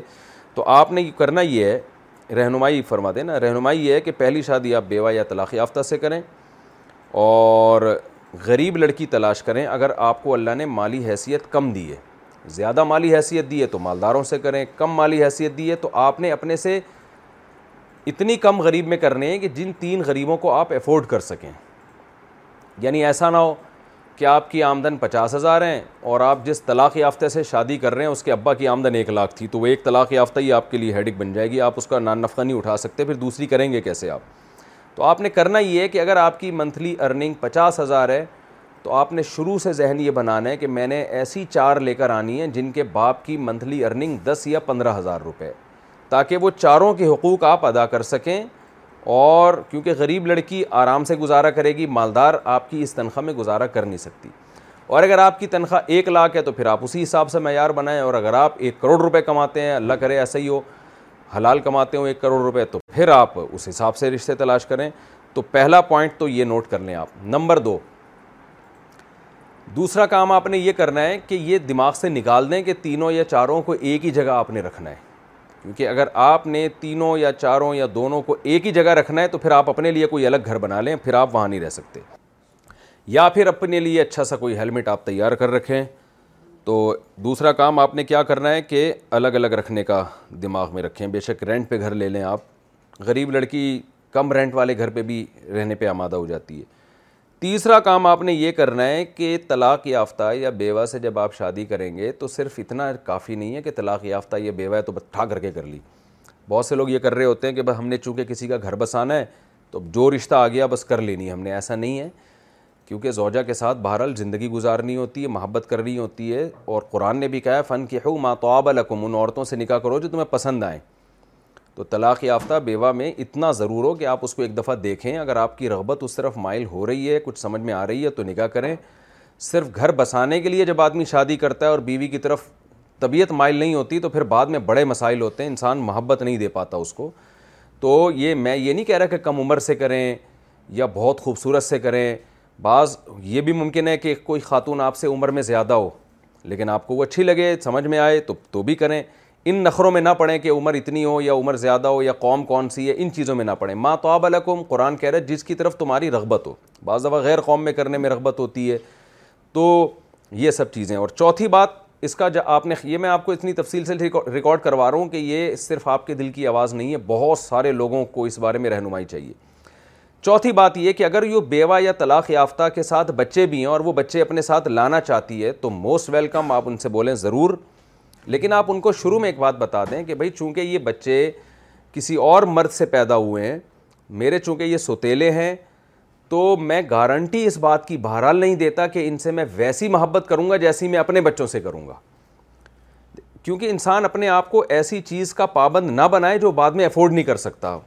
ایسے کیسز ہمارے سامنے آئے ہیں مرد نے جوش میں آ کے کہہ دیا کہ تم بچے لے آؤ اور میں ان سے وہی ٹوٹ کے محبت کروں گا جو میں اپنے بچوں سے کروں گا بعد میں ہو نہیں پاتی آدمی سے پھر گھروں میں لڑائیاں ہوتی ہیں اختلاف ہوتے ہیں اور طلاقیں ہوتی ہیں تو اس لیے پہلے بتا دیا جائے ان کو کہ بھائی آپ کے ساتھ بچے آئیں گے آپ کی کسٹڈی میں رہیں گے میں ان کو آپ کی گود سے چھینوں گا نہیں تو یہ بھی بڑی بات ہے کسی طلاق یافتہ یا بیوہ کے لیے کہ اس سے بچے چھینے نہیں جا رہے شادی کے بعد تو رہیں گے آپ کی کسٹڈی میں لیکن یہ آپ کے بچے ہوں گے مجھ سے جتنی محبت میں دے سکا ضرور دوں گا اور کوشش کریں پوری محبت دیں ان کو کوشش تو پوری کریں لیکن ایگریمنٹ نہ کریں ایسا کوئی بعد میں اس کے بڑے نقصانات ہوتے ہیں اور ان کو پہلے بتا دیا جائے کہ بھائی ان کا وراثت میں میری طرف سے حصہ نہیں ہوگا اور یہ آپ کے ساتھ رہیں گے باقی آپ مجھ سے یہ امید نہ لگائیے گا کہ جو مجھے اپنے بچوں سے جتنا لگاؤ محبت وہ آپ کے بھی بچوں سے اسی طرح ہوگا یہ میں پہلے سے بتا دوں کہ یہ نہیں ہوگا یعنی یہ چیزیں کلیئر کر دیں آپ دل میں آپ یہ نیت کریں کہ میں پوری محبت دوں گا تو اس سے کیا ہوتا ہے کہ پھر عورت کو پہلے سے پتہ ہوتا ہے بھائی بس مجھے اتنا بھی میرے شوہر کا احسان ہے کہ مجھے بچے انہوں نے لانے کی اجازت دے دی تو پھر آپ جو ہے وہ اس کو محبت بھی دے دیں تو زیادہ اچھا ہے خرچے کے بارے میں بھی پہلے سے طے کر لیں آپ کہ بھائی یہ بچے آپ لے کر تو آ رہی ہو اپنے ساتھ تو ان پہ خرچہ کون کرے گا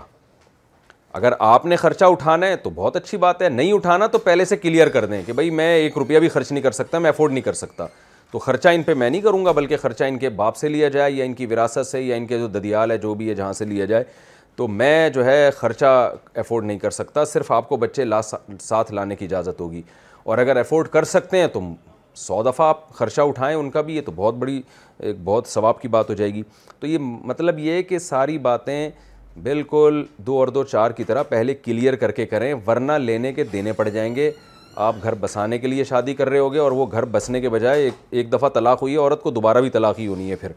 تو یہ ایسا کام نہیں کرنا چاہیے جوش میں آ کے جو جس کے بعد میں نتائج غلط ثابت ہوں تو طلاق معلق کر کے بعد میں اجازت دے دی تو کیا حکم ہے میں نے اپنی بیوی کو کہا کہ اگر تم فلاں شادی میں گئی تو تم میرے نکاح سے باہر ہو جاؤ گی ابھی اس شادی میں کچھ دن باقی ہیں پہلے میں نے غصے میں کہا تھا بعد میں اجازت دے دی تو اب اگر وہ شادی میں چلی گئی تو اس سے نکاح پر کوئی فرق تو نہیں پڑے گا مبین احمد سعودی عرب سے بالکل فرق پڑے گا اس سے نکاح پہ جب آپ نے ایک دفعہ طلاق کو معلق کر دیا کسی کام کے ساتھ تو پھر آپ ریورس نہیں کر سکتے اپنے یہ الفاظ ہاں اگر آپ نے یوں کہا ہوتا کہ میری اجازت کے بغیر اگر فلاں شادی میں گئی تو تمہیں طلاق ہے تو پھر آپ اگر اجازت دے دیتے تو پھر چلی جاتی کیونکہ پھر وہ اجازت کے بغیر تو نہیں وہ تو اجازت کے ساتھ جا رہی ہے لیکن آپ کے الفاظ میں اجازت کا کوئی لفظ نہیں ہے آپ نے کہا تم فلاں شادی میں گئی تو اب وہ فلاں شادی میں اگر جائے گی تو ڈیورس واقع ہو جائے گی لہٰذا اس کو منع کر دیں نہیں جاؤ بس تو یہ الفاظ سے سے آپ رجوع نہیں کر سکتے طلاق کے الفاظ میں ریورس گیئر اللہ نے رکھا ہی نہیں ہے موسم ابر آلود ہو تو نماز کا وقت کیسے معلوم کریں اگر بادل ہوں تو نماز کا وقت کیسے معلوم کریں عبد المعید کراچی سے آج کل تو بھائی موبائل میں اپلیکیشن آئی ہوئی ہیں تو وہاں دیکھ لیں کہ یہاں اس علاقے میں غروب آفتاب کا ٹائم کیا ہے زوال کا ٹائم کیا ہے اور اگر کوئی اپلیکیشن بھی نہیں ہے آپ کے پاس کوئی یا نیٹ ہی کام نہیں کر رہا یا کوئی بھی طریقہ جاننے کا نہیں ہے تو پھر غالب گمان پر عمل کریں یعنی موسم ابر آلود ہے تو اندازہ تو ہو جاتا ہے نا اب یہ تو نہیں ہو سکتا کہ آپ کو مغرب اور زہر کے وقتی میں فرق پتہ نہ چلے تو غالب گمان جب تک سو فیصد یقین نہ ہو جائے کہ وقت داخل ہو گیا ہے اس وقت تک یہی سمجھا جائے گا کہ وقت داخل نہیں ہوا فار ایگزامپل آپ کسی صحرا میں بادل آئے ہوئے ہیں اور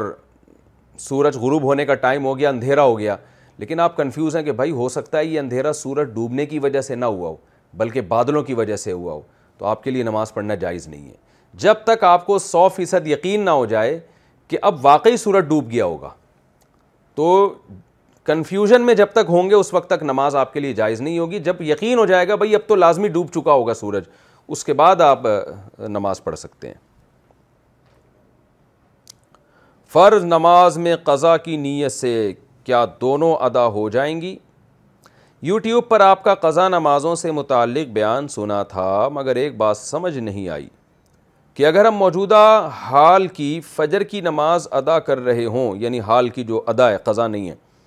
اور نیت قضا نماز کی کریں تو کیا ہماری قضا نماز کی ادائیگی ہوگی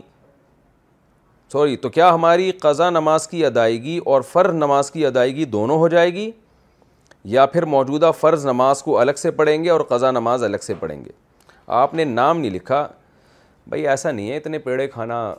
کہ نہیں ہو رہی کہ آپ اسی فرض میں قضا کی بھی نیت کر لیں اور ادا کی بھی نیت کر لیں اگر آپ قضا کی نیت کریں گے تو ادا نہیں ہوگی ادا کی نیت کریں گے تو قضا نہیں ہوگی تو قضا الگ پڑنی پڑے گی اور ادا الگ پڑنی پڑے گی تاکہ اتنے جو پیڑے آپ مزے سے کھا رہے ہیں یہ پیڑے تھوڑے سے مہنگے ہو جائیں دو دونوں الگ الگ نیت سے پڑی جاتی ہیں ہاں آپ نے میرا ایک بیان سنا ہوگا شاید اس سے آپ کو غلط فہمی ہوئی کہ نوافل میں یہ درست ہے کہ ایک ہی نفل میں کئی نیتیں ہو سکتی ہیں مثال کے طور پر آپ نے جب وضو کیا اور آپ مسجد میں داخل ہوئے تو اب آپ تحیت المسجد کی نیت بھی کر سکتے ان دو رکعت میں تحیت الوضو کی نیت بھی کر سکتے ہو اور اتفاق سے اشراق کا ٹائم تھا تو اشراق کی نیت بھی کر سکتے ہو تو تین نیتیں ایک نماز میں ہو رہی ہیں تحیت الوضو کی بھی تحیت المسجد کی بھی اور اشراق کی بھی تو یہ بالکل جائز ہے اور اس سے تینوں ثواب انشاءاللہ آپ کو مل جائیں گے سعودیہ میں نماز شروع وقت میں پڑھیں یا تاخیر سے کیا فرض نماز اول وقت میں پڑھنا افضل ہے یا تاخیر کر کے پڑھنا افضل ہے ہم سعودی عرب میں رہ رہے ہیں تو کیا ہم یہاں کے مسلک کو فالو کر سکتے ہیں یا یہاں بھی احناف کی طرح تاخیر ہی کر کے پڑھیں گے محمد واصف ریاض سے سعودی عرب میں باقی ساری نمازیں تو اسی ٹائم پر ہوتی ہیں جو ہمارے ہاں ہوتی ہیں صرف عصر کی نماز وہ ہم سے جلدی پڑھتے ہیں اور ہم دیر سے پڑھتے ہیں تو بہتر تو یہی ہے کہ اصل اثر تاخیر سے پڑھی جائے مثل ثانی پہ اور یہ جو حدیث میں آتا ہے ہر نوات نماز اول وقت پہ پڑھنا افضل ہے اس حدیث کا مطلب یہ ہے کہ جب نماز کا مستحب وقت شروع ہو جائے تو اثر کی نماز کا فقہ حنفی میں اور اس پہ بڑے مضبوط دلائل ہیں قرآن و سنت سے مستحب وقت شروع ہوتا ہے مثل ثانی کے بعد یعنی ہر چیز کا سایہ جو دو گنا ہو جاتا ہے لیکن سعودی عرب میں چونکہ فقہ حمبلی پر عمل ہوتا ہے وہ مثل اول پہ ہی پڑھ لیتے ہیں تو سعودی عرب میں یہی ہم فتویٰ دیتے ہیں کہ بھائی وہاں جو لوگ رہتے ہیں وہ جماعت سے نماز پڑھنے کے لیے مثل اول ہی پہ پڑھ لیں ان کے ساتھ تاکہ جماعت کی فضیلت حاصل ہو اور ڈیڑھ اینٹ کی الگ مسجد نہ بنائی جائے تو کیونکہ سعودی عرب میں تو مسجدوں میں نماز کا ٹائم یہی ہے مثل اول پہ تو اس لیے وہاں پر جو لوگ ہیں اگر کسی مسجد میں مثل ثانی پہ جماعت کی نماز ہوتی ہے پھر تو مثل ثانی ہی پہ پڑھنی چاہیے لیکن اگر مثل اول پہ شافی وقت کے مطابق سب جگہ جماعت کی نمازیں وہاں ہو رہی ہیں تو پھر الگ نماز اپنی مثل ثانی پہ پڑھنا اس سے بہتر ہے کہ آپ مثل اول ہی پہ ان کے ساتھ جماعت سے نماز پڑھ لیں اور وہ بھی فقہ حنفی کے خلاف نہیں ہے بلکہ صاحبین کا قول ہے اور دلائل اس طرف بھی ہیں فرض نماز کے بعد اذکار کریں یا سنتیں پڑھیں فرض نماز کے بعد اسی جگہ پر بیٹھ کر ذکر و اذکار یا دعا مانگنی چاہیے یا پھر کھڑے ہو کر سنت نوافل پڑھنے چاہیے پرویز صاحب گجرات سے فرض نماز وہ فرض نماز جن کے بعد سنتیں ہیں ان کے بعد زیادہ دیر نہیں بیٹھنا چاہیے فرض کے بعد اللہ منت السلام السلام تبارک تیاد الجلالی کرام پڑھنے کے بعد فوراً کھڑے ہو کر سنتیں پڑھنی چاہیے باقی وظائف جو آتا ہے حدیث میں فرض نماز کے بعد ہیں تو جب دونوں طرف کی حدیثوں کو جمع کریں گے تو اس سے یہ بات ثابت ہوتی ہے کہ اس میں فرض سے فرض جب اپنی تمام تر لوازمات کے ساتھ ادا ہو جائے یعنی سنت موقعہ بھی ادا ہو جائے اس پر دلائل سے میں کلپ ریکارڈ کروا چکا ہوں آپ یوٹیوب پہ سرچ کریں گے تو وہ کلپ آپ کے سامنے آ جائے گا بہرحال ہماری رائے میں بہتر یہی ہے کہ وہ فرائض جن کے بعد سنتیں ہیں تو ان میں سنتوں میں تاخیر نہ کی جائے مختصر اللہ انت السلام والی دعا پڑھ کے سنتیں پڑھیں اور پھر اس کے بعد وہ تمام وظائف پڑھ لیں اس طرح سے دونوں طرح کی احادیث میں تطبیق ہو جاتی ہے نیک کام میں دکھلاوے کا خیال آئے تو کیا کریں اگر کوئی نیک عمل کرتے ہوئے بار بار دکھلاوے کا خیال ذہن میں آئے کہ فلاں شخص مجھے اس حال میں دیکھ رہا ہے تو اس صورت میں کیا کرنا چاہیے محمد سہیل انڈیا سے یہ جو کام آپ نے اللہ کے لیے شروع کیا تھا بار بار دکھلاوے کا خیال آ رہا ہے تو اس کا علاج یہ کہ آنے دیں یہ شیطان جو ہے نا یہ بہت بڑی فلم ہے خوب سمجھ لیں یہ پہلے آدمی کو نیکی سے روکتا ہے جب آدمی نیکی کرتا ہے تو اس کو ریا کے وسوسے سے دماغ میں ڈالتا ہے کہ ابے تو تو لوگوں کو دکھانے کے لیے کر رہا ہے ابے وہ تو وہ تیری تعریف کر رہا تھا تجھے خوشی کیوں ہو رہی تھی اس سے نقصان یہ ہوتا ہے کہ آدمی اس کام کو پھر دل جمی کے ساتھ کر نہیں پاتا تو شیطان ہر ایک پر وار کرتا ہے اسی کے طریقے سے شیطان کو پتہ ہے اب یہ آدمی نیک کام تو چھوڑ نہیں رہا تو اب اس کے دماغ میں یہ ڈالو کہ یہ نیک کام تو اللہ کے لیے نہیں کر رہا تو لوگوں کے لیے کر رہا ہے اس سے پھر وہ نیک کام چھڑوا دیتا ہے تو اس لیے علماء کہتے ہیں کام میں لگو یہ جو خیالات آ رہے ہیں میں فلاں کے لیے ان کو دماغ سے نکال دو اور دماغ سے نکالنے کا طریقہ بھی یہی ہے کہ زیادہ زور نہ لگاؤ آ رہا ہے تو آنے دو اور شیطان کو اس وقت بول دیا اگر ہاں کر رہا ہوں تو تو کیا کر لے گا تو یہ خیال انشاءاللہ تھوڑے دنوں میں خود بخود نکل جائے گا اسی پر علماء کہتے ہیں نا ایک شعر سناتے ہیں وہ ریا جس پر تھا زاہد تانہ زن پہلے عادت پھر عبادت بن گئی جو بھی آدمی زہد اور تقوی کی لائن اختیار کرتا ہے نا تو جب بھی وہ عبادت کرتا ہے شروع میں تو اس کو یہ اس طرح کے وصف آتے ہیں کہ میں تو لوگوں کو دکھا رہا ہوں تو وہ ریا جس پر تھا زاہد تان زن تو زاہد جو ہے نا عابد اس کو اس پہ وہ تانے دیتا ہے اس کو کہ یہ کیا ہو رہا ہے لیکن شاعر تسلی دیتا ہے پہلے عادت پھر عبادت بن گئی یعنی یہ پھر ان چیزوں کی عادت ہو جائے گی آپ کو اس عبادت کی عادت ہو جائے گی اور پھر وہ عبادت بن جائے گی اس میں یہ وسوسہ بھی ریا کا ختم ہو جائے گا تو یہ جو اس طرح کے لوگوں کے خیال آتے ہیں ہم یہ کام کر رہے ہیں پتہ نہیں اللہ کے لیے کر رہے ہیں تو ان وسوسوں کی وجہ سے کبھی عمل نہ چھوڑیں کام میں لگے رہیں یہ وسوسے انشاءاللہ خود بخود ختم ہو جائیں گے اور یہ سمجھ لیں کہ یہ شیطان آپ کو نماز سے عبادت سے اور نیک کاموں سے روکنے کی کوشش میں لگا ہوا ہے جمعہ کے دن روزہ رکھنے کا حکم کیا ہم جمعہ کے دن روزہ رکھ سکتے ہیں فیضان طارق کشمیر سے صحیح حدیث میں آپ صلی اللہ علیہ وسلم نے فرمایا لا تختصو لیلت الجمعاتی بصلاة ولا یوم الجمعاتی بصوم او کما قال صلی اللہ علیہ وسلم کہ جمعہ کا دن عبادت کے ساتھ خاص مت کرو اور جمعے کی رات کو سوری جمعے کا دن روزے کے ساتھ خاص مت کرو اور جمعہ کی رات عبادت کے ساتھ خاص مت کرو تو اس حدیث کا مفہوم جو محدثین اور فقہ بیان کرتے ہیں وہ یہ ہے کہ فی نفسی ہی بذات خود جمعے کی رات کو بھی عبادت کرنا جائز ہے اور جمعے کے دن روزہ رکھنا بھی جائز ہے بلا کراہت اس دن کے ساتھ خاص نہ کرو کیا مطلب آپ کو جمعرات کو یا آپ کو بدھ کو روزہ رکھنے کا خیال آیا لیکن آپ نے کہا جمعے کے دن چونکہ بڑا دن ہے تو شاید زیادہ ثواب ملے گا تو اب آپ نے اس کو ڈیلے کر کے جمعے تک لے گئے یہ ٹھیک نہیں ہے تو جمعے کو مقصود بنا کر اسپیشل اس دن روزہ رکھنا اور بدھ کو خیال آیا تھا اور اس کو ڈیلے کر دیا آپ نے یہ ٹھیک نہیں ہے اسی طرح آپ کو آج تہجد کا خیال آیا منگل کی رات کو پیر کی رات کو لیکن آپ نے کہا نہیں آج سو جاؤ جمعے کی رات کو عبادت کروں گا وہ زیادہ بڑا دن ہے یہ غلط ہے تو یہ اس کے ساتھ خاص نہ کرو کا علماء یہ مفہوم بیان کرتے ہیں لیکن اگر آپ کو خیال ہی جمعے کی رات کو عبادت کا آیا یا جمعے کے دن آپ کی چھٹی ہوتی ہے آپ نے کہا چلو یار کل چھٹی کا دن ہے تو آج میرے پاس ٹائم زیادہ ہے کل میں دن میں سو لوں گا تو آج جمعے کی رات ہے میں عبادت کر لیتا ہوں پھر آپ عبادت کریں گے تو انشاءاللہ آپ کو بہت ثواب ملے گا اور جمعے کے دن خاص اس لیے روزہ رکھنا کہ آج جمعے کا دن ہے یا اس کو ڈیلے کر کے جمعے تک ڈیلے کرنا یہ ٹھیک نہیں ہے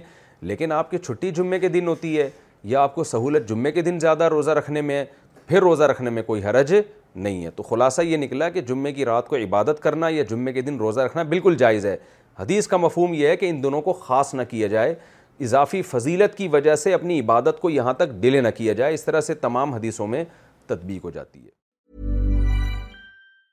Mom deserves the best, and there's no better place to shop for Mother's Day than Whole Foods Market. They're your destination for unbeatable savings, from premium gifts to show-stopping flowers and irresistible desserts. Start by saving 33% with Prime on all body care and candles. Then get a 15-stem bunch of tulips for just $9.99 each with Prime. Round out Mom's menu with festive rosé, irresistible berry chantilly cake, and more special treats. Come celebrate Mother's Day at Whole Foods Market. it. Hi, I'm Daniel, founder of Pretty Litter. Cats and cat owners deserve better than any old-fashioned litter. That's why I teamed up with scientists and veterinarians to create Pretty Litter. Its innovative crystal formula has superior odor control and weighs up to 80% less than clay litter. Pretty Litter even monitors health by changing colors to help detect early signs of potential illness. It's the world's smartest kitty litter. Go to prettylitter.com and use code ACAST for 20% off your first order and a free cat toy. Terms and conditions apply. See site for details. Imagine the softest sheets you've ever felt. Now imagine them getting even softer over time. That's what you'll feel with Bowl and Branch's organic cotton sheets. In a recent customer survey, 96% replied that Bowl and Branch sheets get softer with every wash. Start getting your best night's sleep in these sheets that get softer and softer for years to come. Try their sheets with a 30-night guarantee. Plus, get 15% off your first order at bowlandbranch.com. ہر بر وی S exclusions apply see site for details